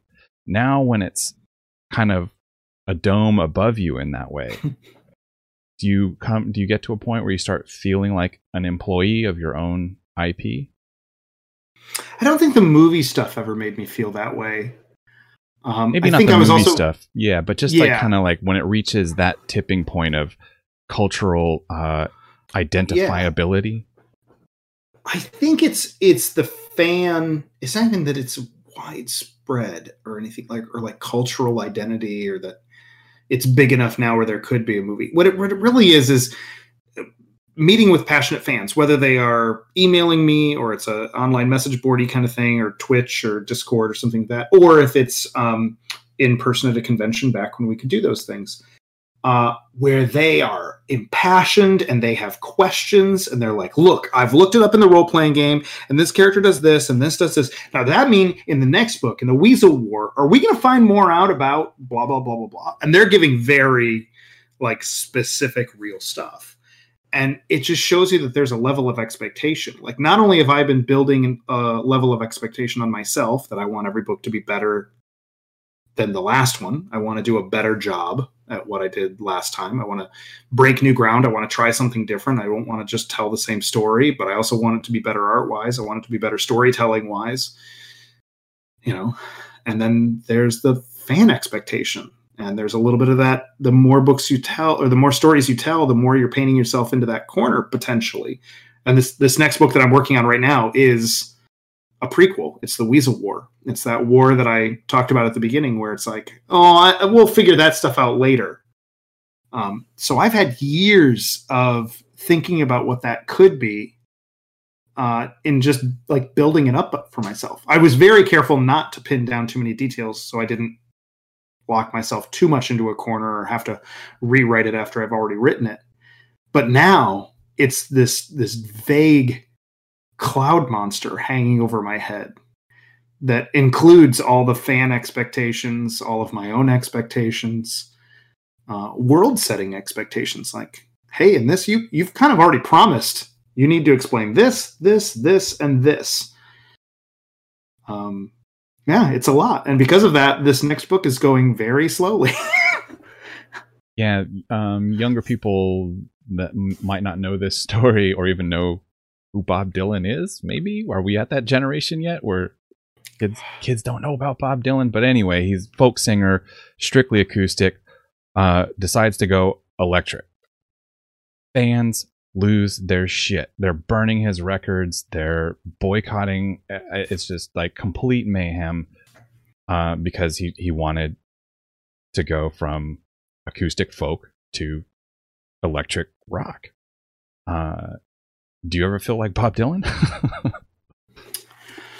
Uh, not. No, I don't think I do. Um, to, yeah, because to stretch that metaphor, um, means I would be delving into some other kind of uh, like storytelling style, maybe even switching mediums, like going from, uh, or, or you know, like instead of doing comics, doing children's book illustration or animation or puppetry or something by myself. Um, or it just means like switching genres. Like instead of doing this kind of fantasy all ages adventure story, going like I'm going to do something that's straight horror. And I I I don't mind dabbling in those things or playing with the idea of those things, but I I never have enough of an itch where I'm like, yeah, I just want to do straight horror right now, or I want to do straight comedy comics right now, or I want to I just want to do puppetry. I never I never feel that way. Um, so yeah, I don't I don't have as much of a of a feeling locked in. Occasionally, that and and I think that I do some variant cover work for other publishers. I get hired to do Ninja Turtle covers or Usagi Yojimbo or Locke and Key and stuff like that. And uh, when I get to do those, there's enough of a like scratching a different itch where it's not mouse guard that um, it feels good to be getting back into mouse guard what about uh, a cabin in the woods type of thing, where the uh, audience expects you to go a certain route and you choose not to go that route, so they uh, destroy the world? oh boy, I hope not. I hope nobody's that upset with anything that I do ever, ever. Uh, yeah, it's a balance though, right? Because uh, especially when it's a prequel story. Um, but also, you know, I've established myself as a certain certain kind of storyteller, and I think people have expectations about what that means. Um, I've, I know that obviously right now, you know, in, or in recent years, J.K. Rowling has proved to be a, a problematic creator, but I, I still separating the art from the artist. I still love those books to death. Um, and I think that if you look at the tonal differences between the first book and the seventh book and kind of seeing the progression in between, they are very different, but there's nothing so dissimilar from book one to book seven that that growth makes sense. And that's that's kind of like where I want to be in terms of that. Like they all get a little bit more complicated, they all get a little bit darker. And not even darker, but just, you know, they they deal with more stuff more real emotions as they go on. Um, and I think that reflects both the story needing to get more complicated, but also the growth of the creator who's making them and having the, all the experiences of the previous books under their belt. And that's that's what I want for me. So I want the next book to definitely be different. So there should be things in there that you didn't see coming and feels like growth. But I don't want it to be so different where you feel like as a as an audience member, I've betrayed you. I've I've completely changed who I am. I, w- I was in disguise all along. Yeah, I think there's like two versions about that, right? There's the uh, reasonable. Oh, I, I can see why he they made that uh, that decision. It makes it fits the story. You know, like uh, say the Red Wedding with uh, Game of Thrones, uh, Song of Ice and Fire, right? That totally changed up the story, but mm-hmm. it fit.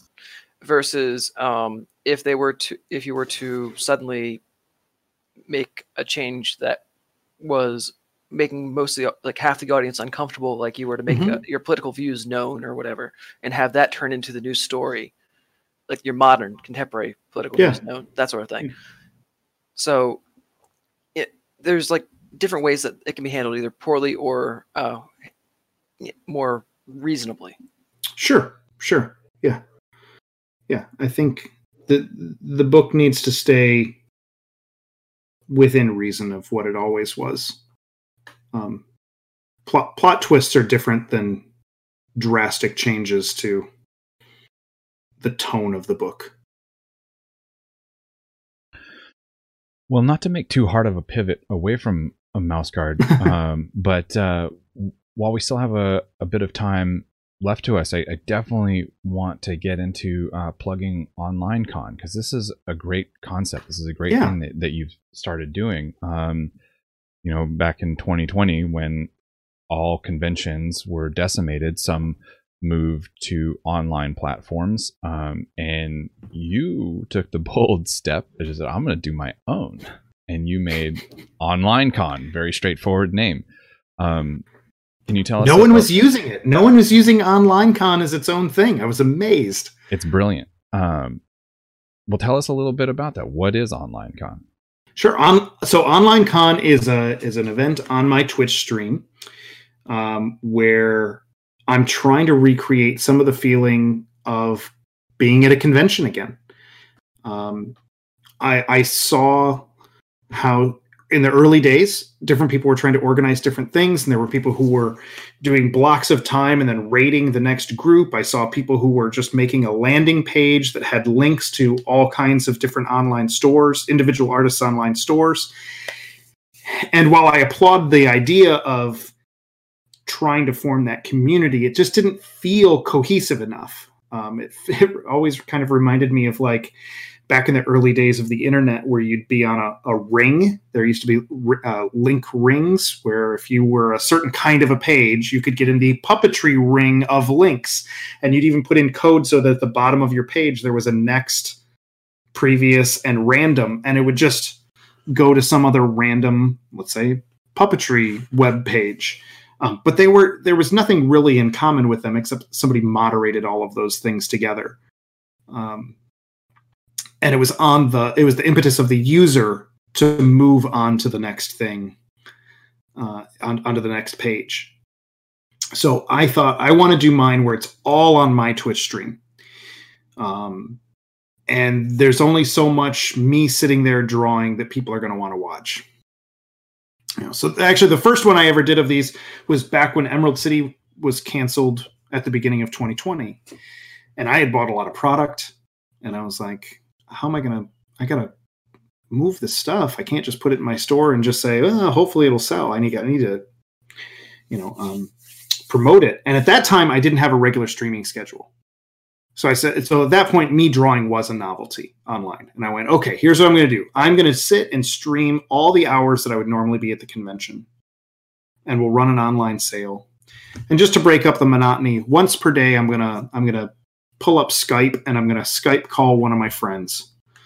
We're going to call Jeremy Bastian. We're going to call Corey Godbey. We're going to call Katie Cook. We're going to call Jesse Glenn, but only once per day for like 20 to 40 minutes, just, just for funsies and people really enjoyed it and said, "When are you going to do another online con?"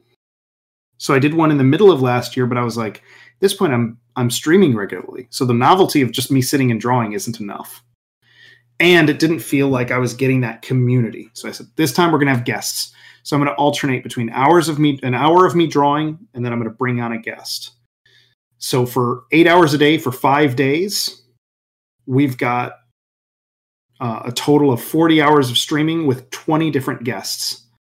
Um, and I try to bring together all different kinds of stuff. I don't want to just bring together comic book artists or just comic book inkers or people just in comics. I, I want to bring in lots of stuff. I try to bring in writers, uh, sculptors, um, uh, people who do music, all kinds of things. So yeah, I'm I'm really pleased that uh, just this coming week uh, from Wednesday, which is the 24th, through Sunday, the 28th.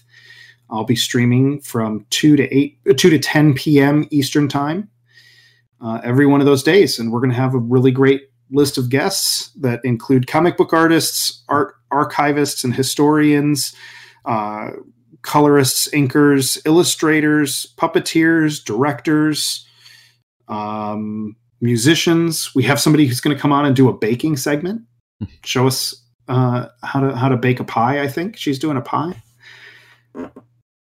So, yeah, we're actually. Where can we find this information? Yeah. Uh, so on my blog, I have a, a post about online con, um, but you have to scroll back a couple weeks. Um, so I do a new blog post every Tuesday. I will probably on this coming Tuesday repost all the online con information again so that it's right at the top during the convention so that people can find the schedule. It's also available here in uh, on my Discord channel. Um, and I think you can get that info on my Twitch page. You might not be able to when I'm not streaming. You might have to type exclamation point Discord when I'm live. I should probably correct that. Um, but on yeah, on my Discord channel, there's a there's a link for um, or a, a, a, whole section for online con with uh, with the schedule and with all the faces and the all the events going on. And I release new products as well. There's going to be some new prints going in my online store, and I'll open up a commission list. Um, but I'm I'm ultimately more excited about all the guests that are going to be coming in. We'll grab a, a link to your Discord and put it in the show notes as well, so somebody awesome. finds it through here. We'll uh, link to that. Thank you. Have you only done your own online convention, or have you participated in any of the other online convention offerings? I don't think I have, other than um, yeah, I don't think I've done any of the other online convention offerings. I've I've done during this time. I've done a couple like school visits. Um, I don't think I've done I don't think so. I, you know, over the last year, I've done a lot of staring at that little green light on my, you know, my webcam talking into a microphone to virtual faces. Uh, I don't think any of them have been for conventions, though. Well, who knows, right? Yeah. Uh, who who knows what I'm doing? Who are you guys again? What's this that I'm on? uh, well, what have uh, been some big highlights for you in your own online convention things that really stand out for you as great memories when you've done this in the past? Uh, so last time back in August, and all the all the online con stuff is archived on my Twitch page. If you go to the videos section. Um, unfortunately, because I stream nonstop throughout the day, each one of those videos is eight hours long. so there's a lot to get through if you want to get to you know try to scrub through to a specific part.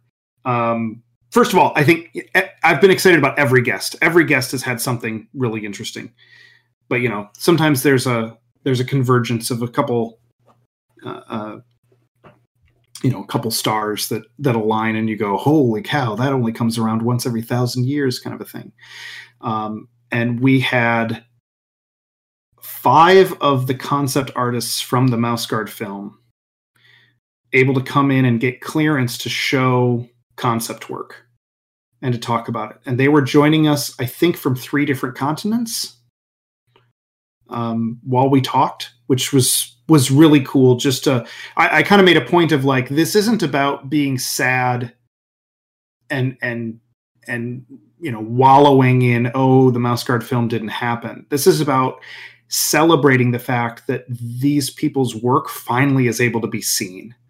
Let's let's get to see what they were doing and what they were thinking and just be grateful that we get to see this stuff and celebrate their artistry. Um, that was pretty special. Um, I wrote a new mouse guard story for the last online con, and we had actress Meredith Salenger, who was Natty Gann in The Journey of Natty Gann, and she was in Dream a Little Dream. She's done some Star Wars animated voice acting. Uh, she came in and and read that story aloud for the audience, so everybody got a new mouse guard story read by Meredith Salenger. Um, we had a really interesting panel that was uh, the science of mouse guard. Uh, a friend of mine, Kishore Hari, does uh, a regular thing, or he used to do it in person back in the long, long ago when we could see each other in person.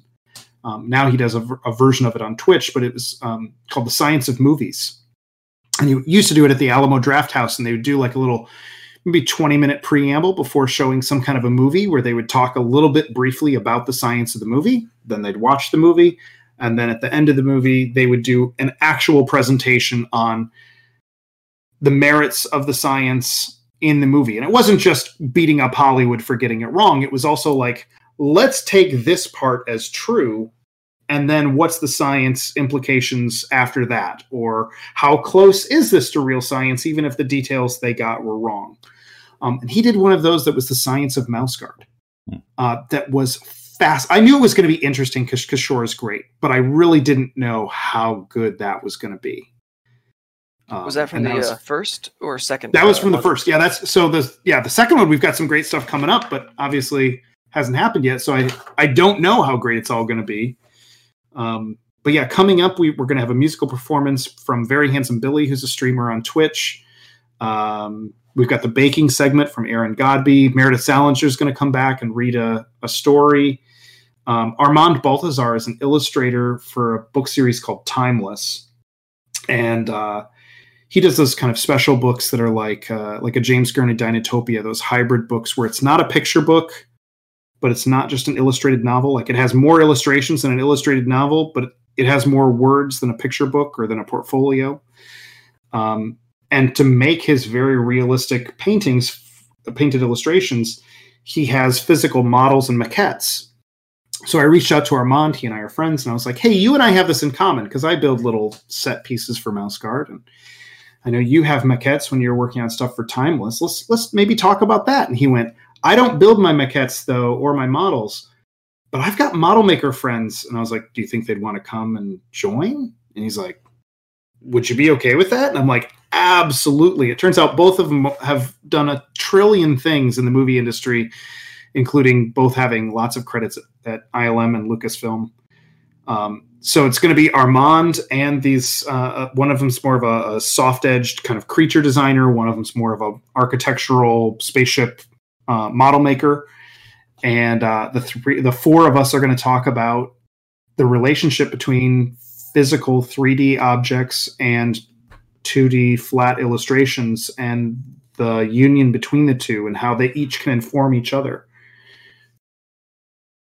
I can also uh, throw out um, last year you did video. uh, It was on uh, the introduction to world building and also how to uh, draw like yourself. I believe those were the two titles. That wasn't part of OnlineCon. That was just uh, random. That was just random, like Twitch. Um, I don't feel like drawing today. I'm gonna I'm gonna run the I'm I'm gonna run a lecture that I've done before. But I did, yeah, I did those last year. Yeah, and they're Oh. up on uh, my YouTube channel, I believe. Also, if It if you don't want to burrow goes to through show that Twitch to find it. Your uh, your memory isn't as good as you think it is, or at least mine isn't. I don't think I ran those during OnlineCon. I don't know. The last year, last year all blends together, anyways, right? That's very true. But I'll just take the hit on that. I'm pretty sure I'm wrong then. If, if that's all you're wrong about this month, you're in good shape. Sure, we'll go with that. So on our way towards wrapping up, I would like to swing by Mouse Guard one more time and ask you uh, what's on the horizon.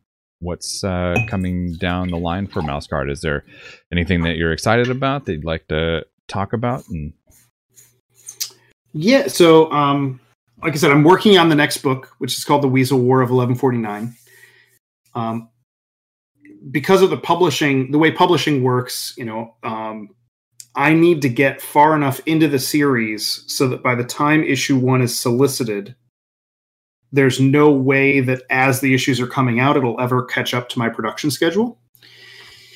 So even though I've been talking about it and showing off in process work to people for a long time, I'm still not far enough into it that we can start to publish or even project a publishing date. Um, I'm trying to be regimented about getting the work done without also putting unnecessary pressure on myself. So there is a little bit of like, it'll come when it comes. Just keep working. Let's let's not put down a, a hard date in the in the in stone yet. Um, but yeah, I'm working on that. It's a prequel book. Um, it's it's a big war story. It'll be uh, eight issues instead of six, but we're going to break that up into two four issue chunks just to make uh, publishing easier on everybody. That way, also Mouse Guard fans won't get hit with uh, a big price tag, or maybe even new readers won't get hit with a big price tag of a, of a big new book. It'll be two smaller ones. Um, so that's kind of the long term plans. Um, short term, there's just some reprinting stuff. The the Mouse Guard role playing game has been out of print for a little while. We knew we were getting low um, at the end of 2019, and we were like, okay, there's probably going to be a little bit of a gap where we don't have the RPG in print, but we're gonna we're gonna take care of that right at the beginning of 20, beginning of 2020. We're gonna we're gonna make sure we get that back to print. And then when the pandemic happened, that completely changed everybody's finances. It changed how printers were operating. It, it changed how shipments were coming in and out of the US. And so everything got put on hold. But the reprinting of the RPG box set is back on track. And we're projecting, I think, August or September for that to be available again. And um, there's going to be this summer, I think we're targeting July but it hasn't been solicited yet, so I can't promise. Um, is going to be a new Mouse Guard single issue that is going to reprint a couple of the free comic book day stories that people might have missed out on, as well as that new story that I, I mentioned that Meredith uh, Salenger read uh, during the last online con, and it was called The Owl Hen Caregiver. Shane in the chat is suggesting that we ask you about plot masters. You mentioned it uh, briefly in passing earlier. The plot master project is a podcast that you do. Is that still happening? He says new episodes are coming out soon. Yeah, new episode. So, um, my friend Jesse and I, we used to write and draw comics together in high school, and we were pretty good about archiving all the old stuff. Um, and you know, some some kids in high school just want to sit down and draw their favorite existing characters. And Jesse and I did some of that. We obviously, you know, we drew some Ninja Turtles and some X Men and stuff. Um, we were also way more interested with creating our own stuff, which you know, the term IP or intellectual property. We weren't aware of that being a thing in those those days. But we basically created between the two of us about thirty IPs Uh, some of them were mine, some of them were his, some of them were things we did together where they're jointly owned. And like I said, we've been we had been good over the years about archiving all that stuff. So the Plotmaster Project is a video podcast. Uh, go to theplotmasters.com um, where we dig up the old drawings and we show everybody our old embarrassing artwork. We talk about what the story ideas were, what we were influenced by, if we were blatantly ripping something off or if it came up through some other conversation. And then we each, as illustrators now, do one new piece of artwork showing what it would look like if we were working on this thing now.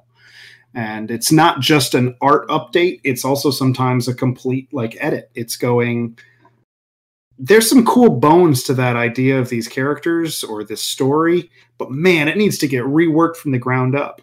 Um, I'd edit this part out, I'd remove that character, I'd shift the tone, I'd make this genre more genre specific, I'd make it less genre specific. Um, so, yeah, we each do our update. Uh, the schedule for that got really out of whack because both of us had personal stuff going on. I my mom uh, was going through some health stuff before she passed uh, for several years that uh, took up my attention. Jesse had some personal work stuff going on that was taking up his, and so at this point, without putting too much pressure on it, we we do new episodes when we can, um, and we did three new episodes all at once for the last online con, and we've got two new episodes for this online con. And actually, the two episodes for this online con will round out what we're going to call season one.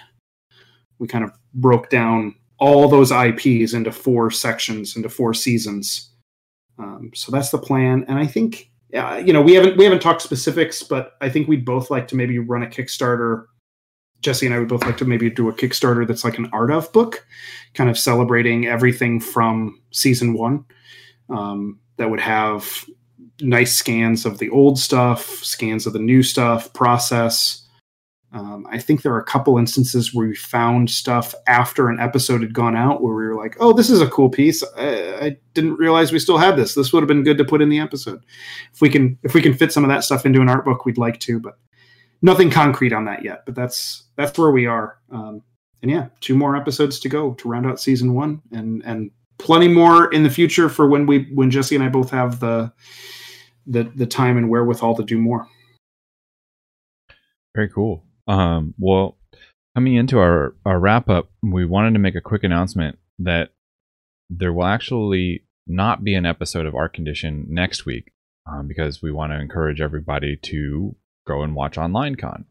Um, this channel will be hosting your channel um, as uh, you know a, a, part of that. Um, so yeah, definitely go check that out. Can you name? Uh, can you say the dates, uh, the start and end dates? Again? Sure. It's uh, Wednesday, the March 24th through Sunday, March 28th.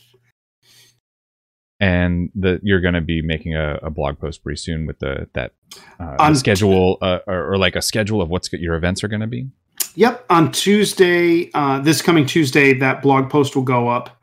Um, it'll be an echo of a blog post I think from three weeks ago. So if you just go to my blog and scroll back about three weeks, you'll see an online con post that has the entire guest list and the schedule um, but yeah, uh, on Tuesday, just before Online Con goes live, I'll make sure that I kind of repost that post so that uh, it's right at the top for everyone. Oh, Moose was just about to ask a question, and it and it dropped him. Um, while he's coming back on, uh, I appreciate I appreciate you guys preempting for for online con. That's very that's very generous of you guys. Oh, sure, sure. Right yeah. Uh, in fact, uh, during during this time slot that that you guys normally would be broadcasting, we're going to be having the guests of Donato Giancola, who's a, a world class master illustrator, you know, mo- modern master who does Lord of the Rings illustrations. He's also a, a illustration teacher, um, and uh, and also Kevin McTurk will be one of the guests during this this time as well. And he is a director of short puppetry films. Um, I totally recommend checking out his work. Uh, at I think it's thespiritcabinet.com or spiritcabinet.com. I can't remember the exact URL, but check out Kevin's work. I will yeah. be watching. I was going to say, uh, when I looked at the schedule, I saw that Donato was in our time slot, and I was like, "There's no way." I mean, we, we, we want Donato on our show at some point, so we're not going to be like, "Hey, we we can we cannot find anybody better for our guest that would be better than Donato on on OnlineCon." So it just makes sense to host because that's g- great information. We strongly encourage everybody to watch. Thank you. Well, aside from uh, OnlineCon, uh, if people wanted to find out more about you and what you do, where would you like people to go first? Uh, probably a good hub is mouseguard.net. Um, there's a link to my blog there. There's a link to my social media. I'm, I'm at mouseguard on Twitter and Instagram. Um, I don't think there's a link to my Twitch page, um, which in some ways is where I'm most active because I still stream two days a week. Um, yeah, I'm probably more active on Twitch than I am, even though they're social media. But um, yeah, any of those, you you can find me. I'm around.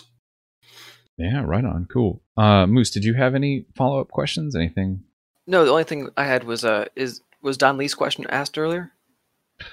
Oh yeah, yeah. We didn't get to that. Um, yeah. If I guess if uh, we can run it down relatively quickly. Um, earlier in the chat, uh, Don Lee had a question about uh, self publishing, specifically digital self publishing. If you don't mind circling back to that real quick. Sure. Um, his question specifically was Does he, uh, does he, or you, David, have any experience or thoughts on digital self publishing? And he expanded a little bit that he's been thinking about doing a kid's book and he has no knowledge about publishing. He thought it might be easier to digitally self publish, but no in depth knowledge and wondering if he did that, would that be a good way to get publishers interested?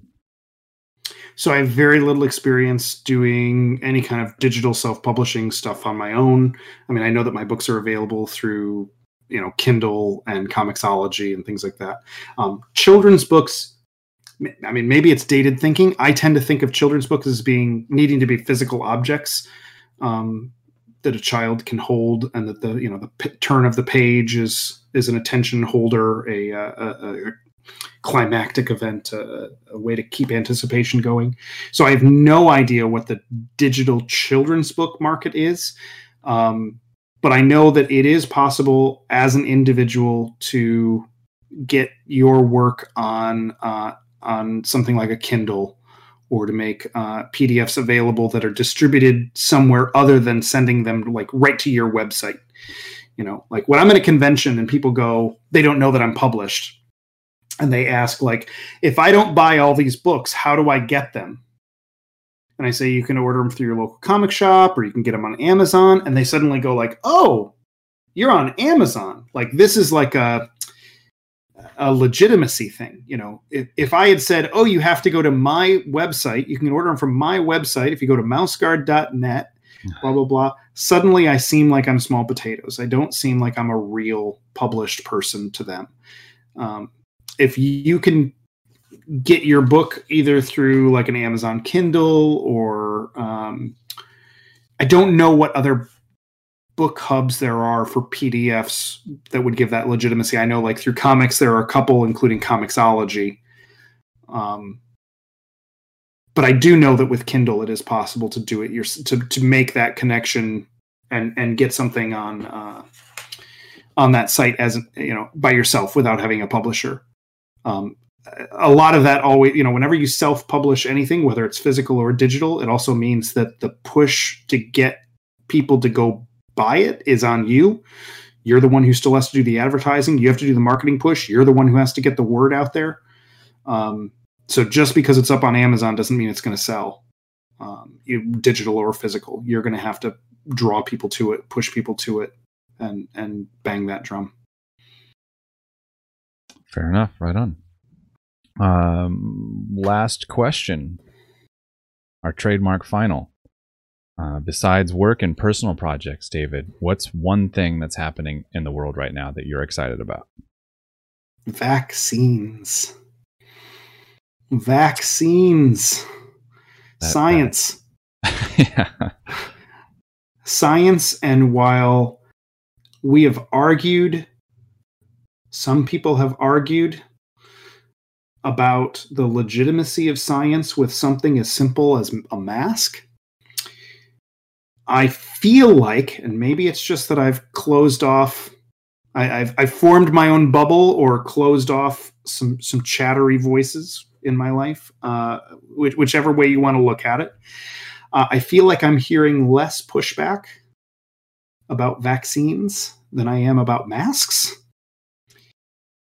Um, in some ways, no. I know that there are still the, you know, oh, it's a hoax, it's a 5G, it's a, I'll never take it. But I also know that a lot of people who pushed back about wearing masks are announcing that they've gotten their first shot. And I feel like that's that's progress with those people, but even just in general, the fact that we were able to get those done and that the first one was done without actually any government assistance. Um, and that we're breaking new ground when it comes to the way that those mRNA vaccines are working. It's it's a completely different biological technology in how to combat stuff, and I think that that's going to be like not only did we just streamline the pipeline for medical advancement, whether it's with COVID or anything, did we just figure out a better way to to research uh, vaccines and medicines. Um, we also just came up with a new technology for how to combat them that I have a feeling is going to have ripple effects when it comes to other um, other diseases, other things that we're trying to combat, like like uh, cancers. Um, that even if it's not directly applicable, this is this is the stepping stone to that next thing that's just going to get us that much further when it comes to medical science. So people are finally starting to take down their their political shell when it comes to science becoming a, a politicized thing. Um, and it just means that we're going to be that much closer to being able to see each other in person again, and that really, like the the frontier forward, is that much more optimistic because we can start tackling other things. Well, and My, uh, defending uh, in the future as well, because that's you know the, if if we learn nothing from 2020. It's that this shit happens. like that too. Uh, my day job is actually uh, cancer research, so um, I can confirm that there are people looking into using the technology that was developed as part of the push for the vaccine that uh, they are hoping can be applicable to cancer research or cancer treatment, rather. Yeah, that's wonderful. That's wonderful. I mean, I think the the the change in how we thought about uh, and it happened with I, I feel like uh, HIV was kind of the first push where this became a thing, where instead of curing it, managing it became the goal, um, and became a a realistic goal. Managing didn't mean like palliative care; it meant no, you get to still live your normal life for a normal lifespan. Instead of making this go away, we're just going to make it so that it doesn't impact your life and working on medicines that could do that as opposed to making it go away completely changed i think how we even researched uh, like I, I, do feel like that changed how cancer was treated. Instead of looking for some kind of magic bullet it was how do we just make it so that people can live with cancer that much longer without you know serious repercussions? So yeah all this stuff just means that the next the next generation of medicines for whichever ailment become uh, are, are coming in from all these different angles instead of just this lateral cure it, kill it. Science rules, man. Yeah. David, thank you so, so much. This has been a great talk. Uh, we didn't get to all of our questions, but that just means we have to drag you back in here. So just, anytime. Just say yes. yes. All right, cool, man. Well, thank you so much, dude. I'm gonna wave goodbye and hit end on the record.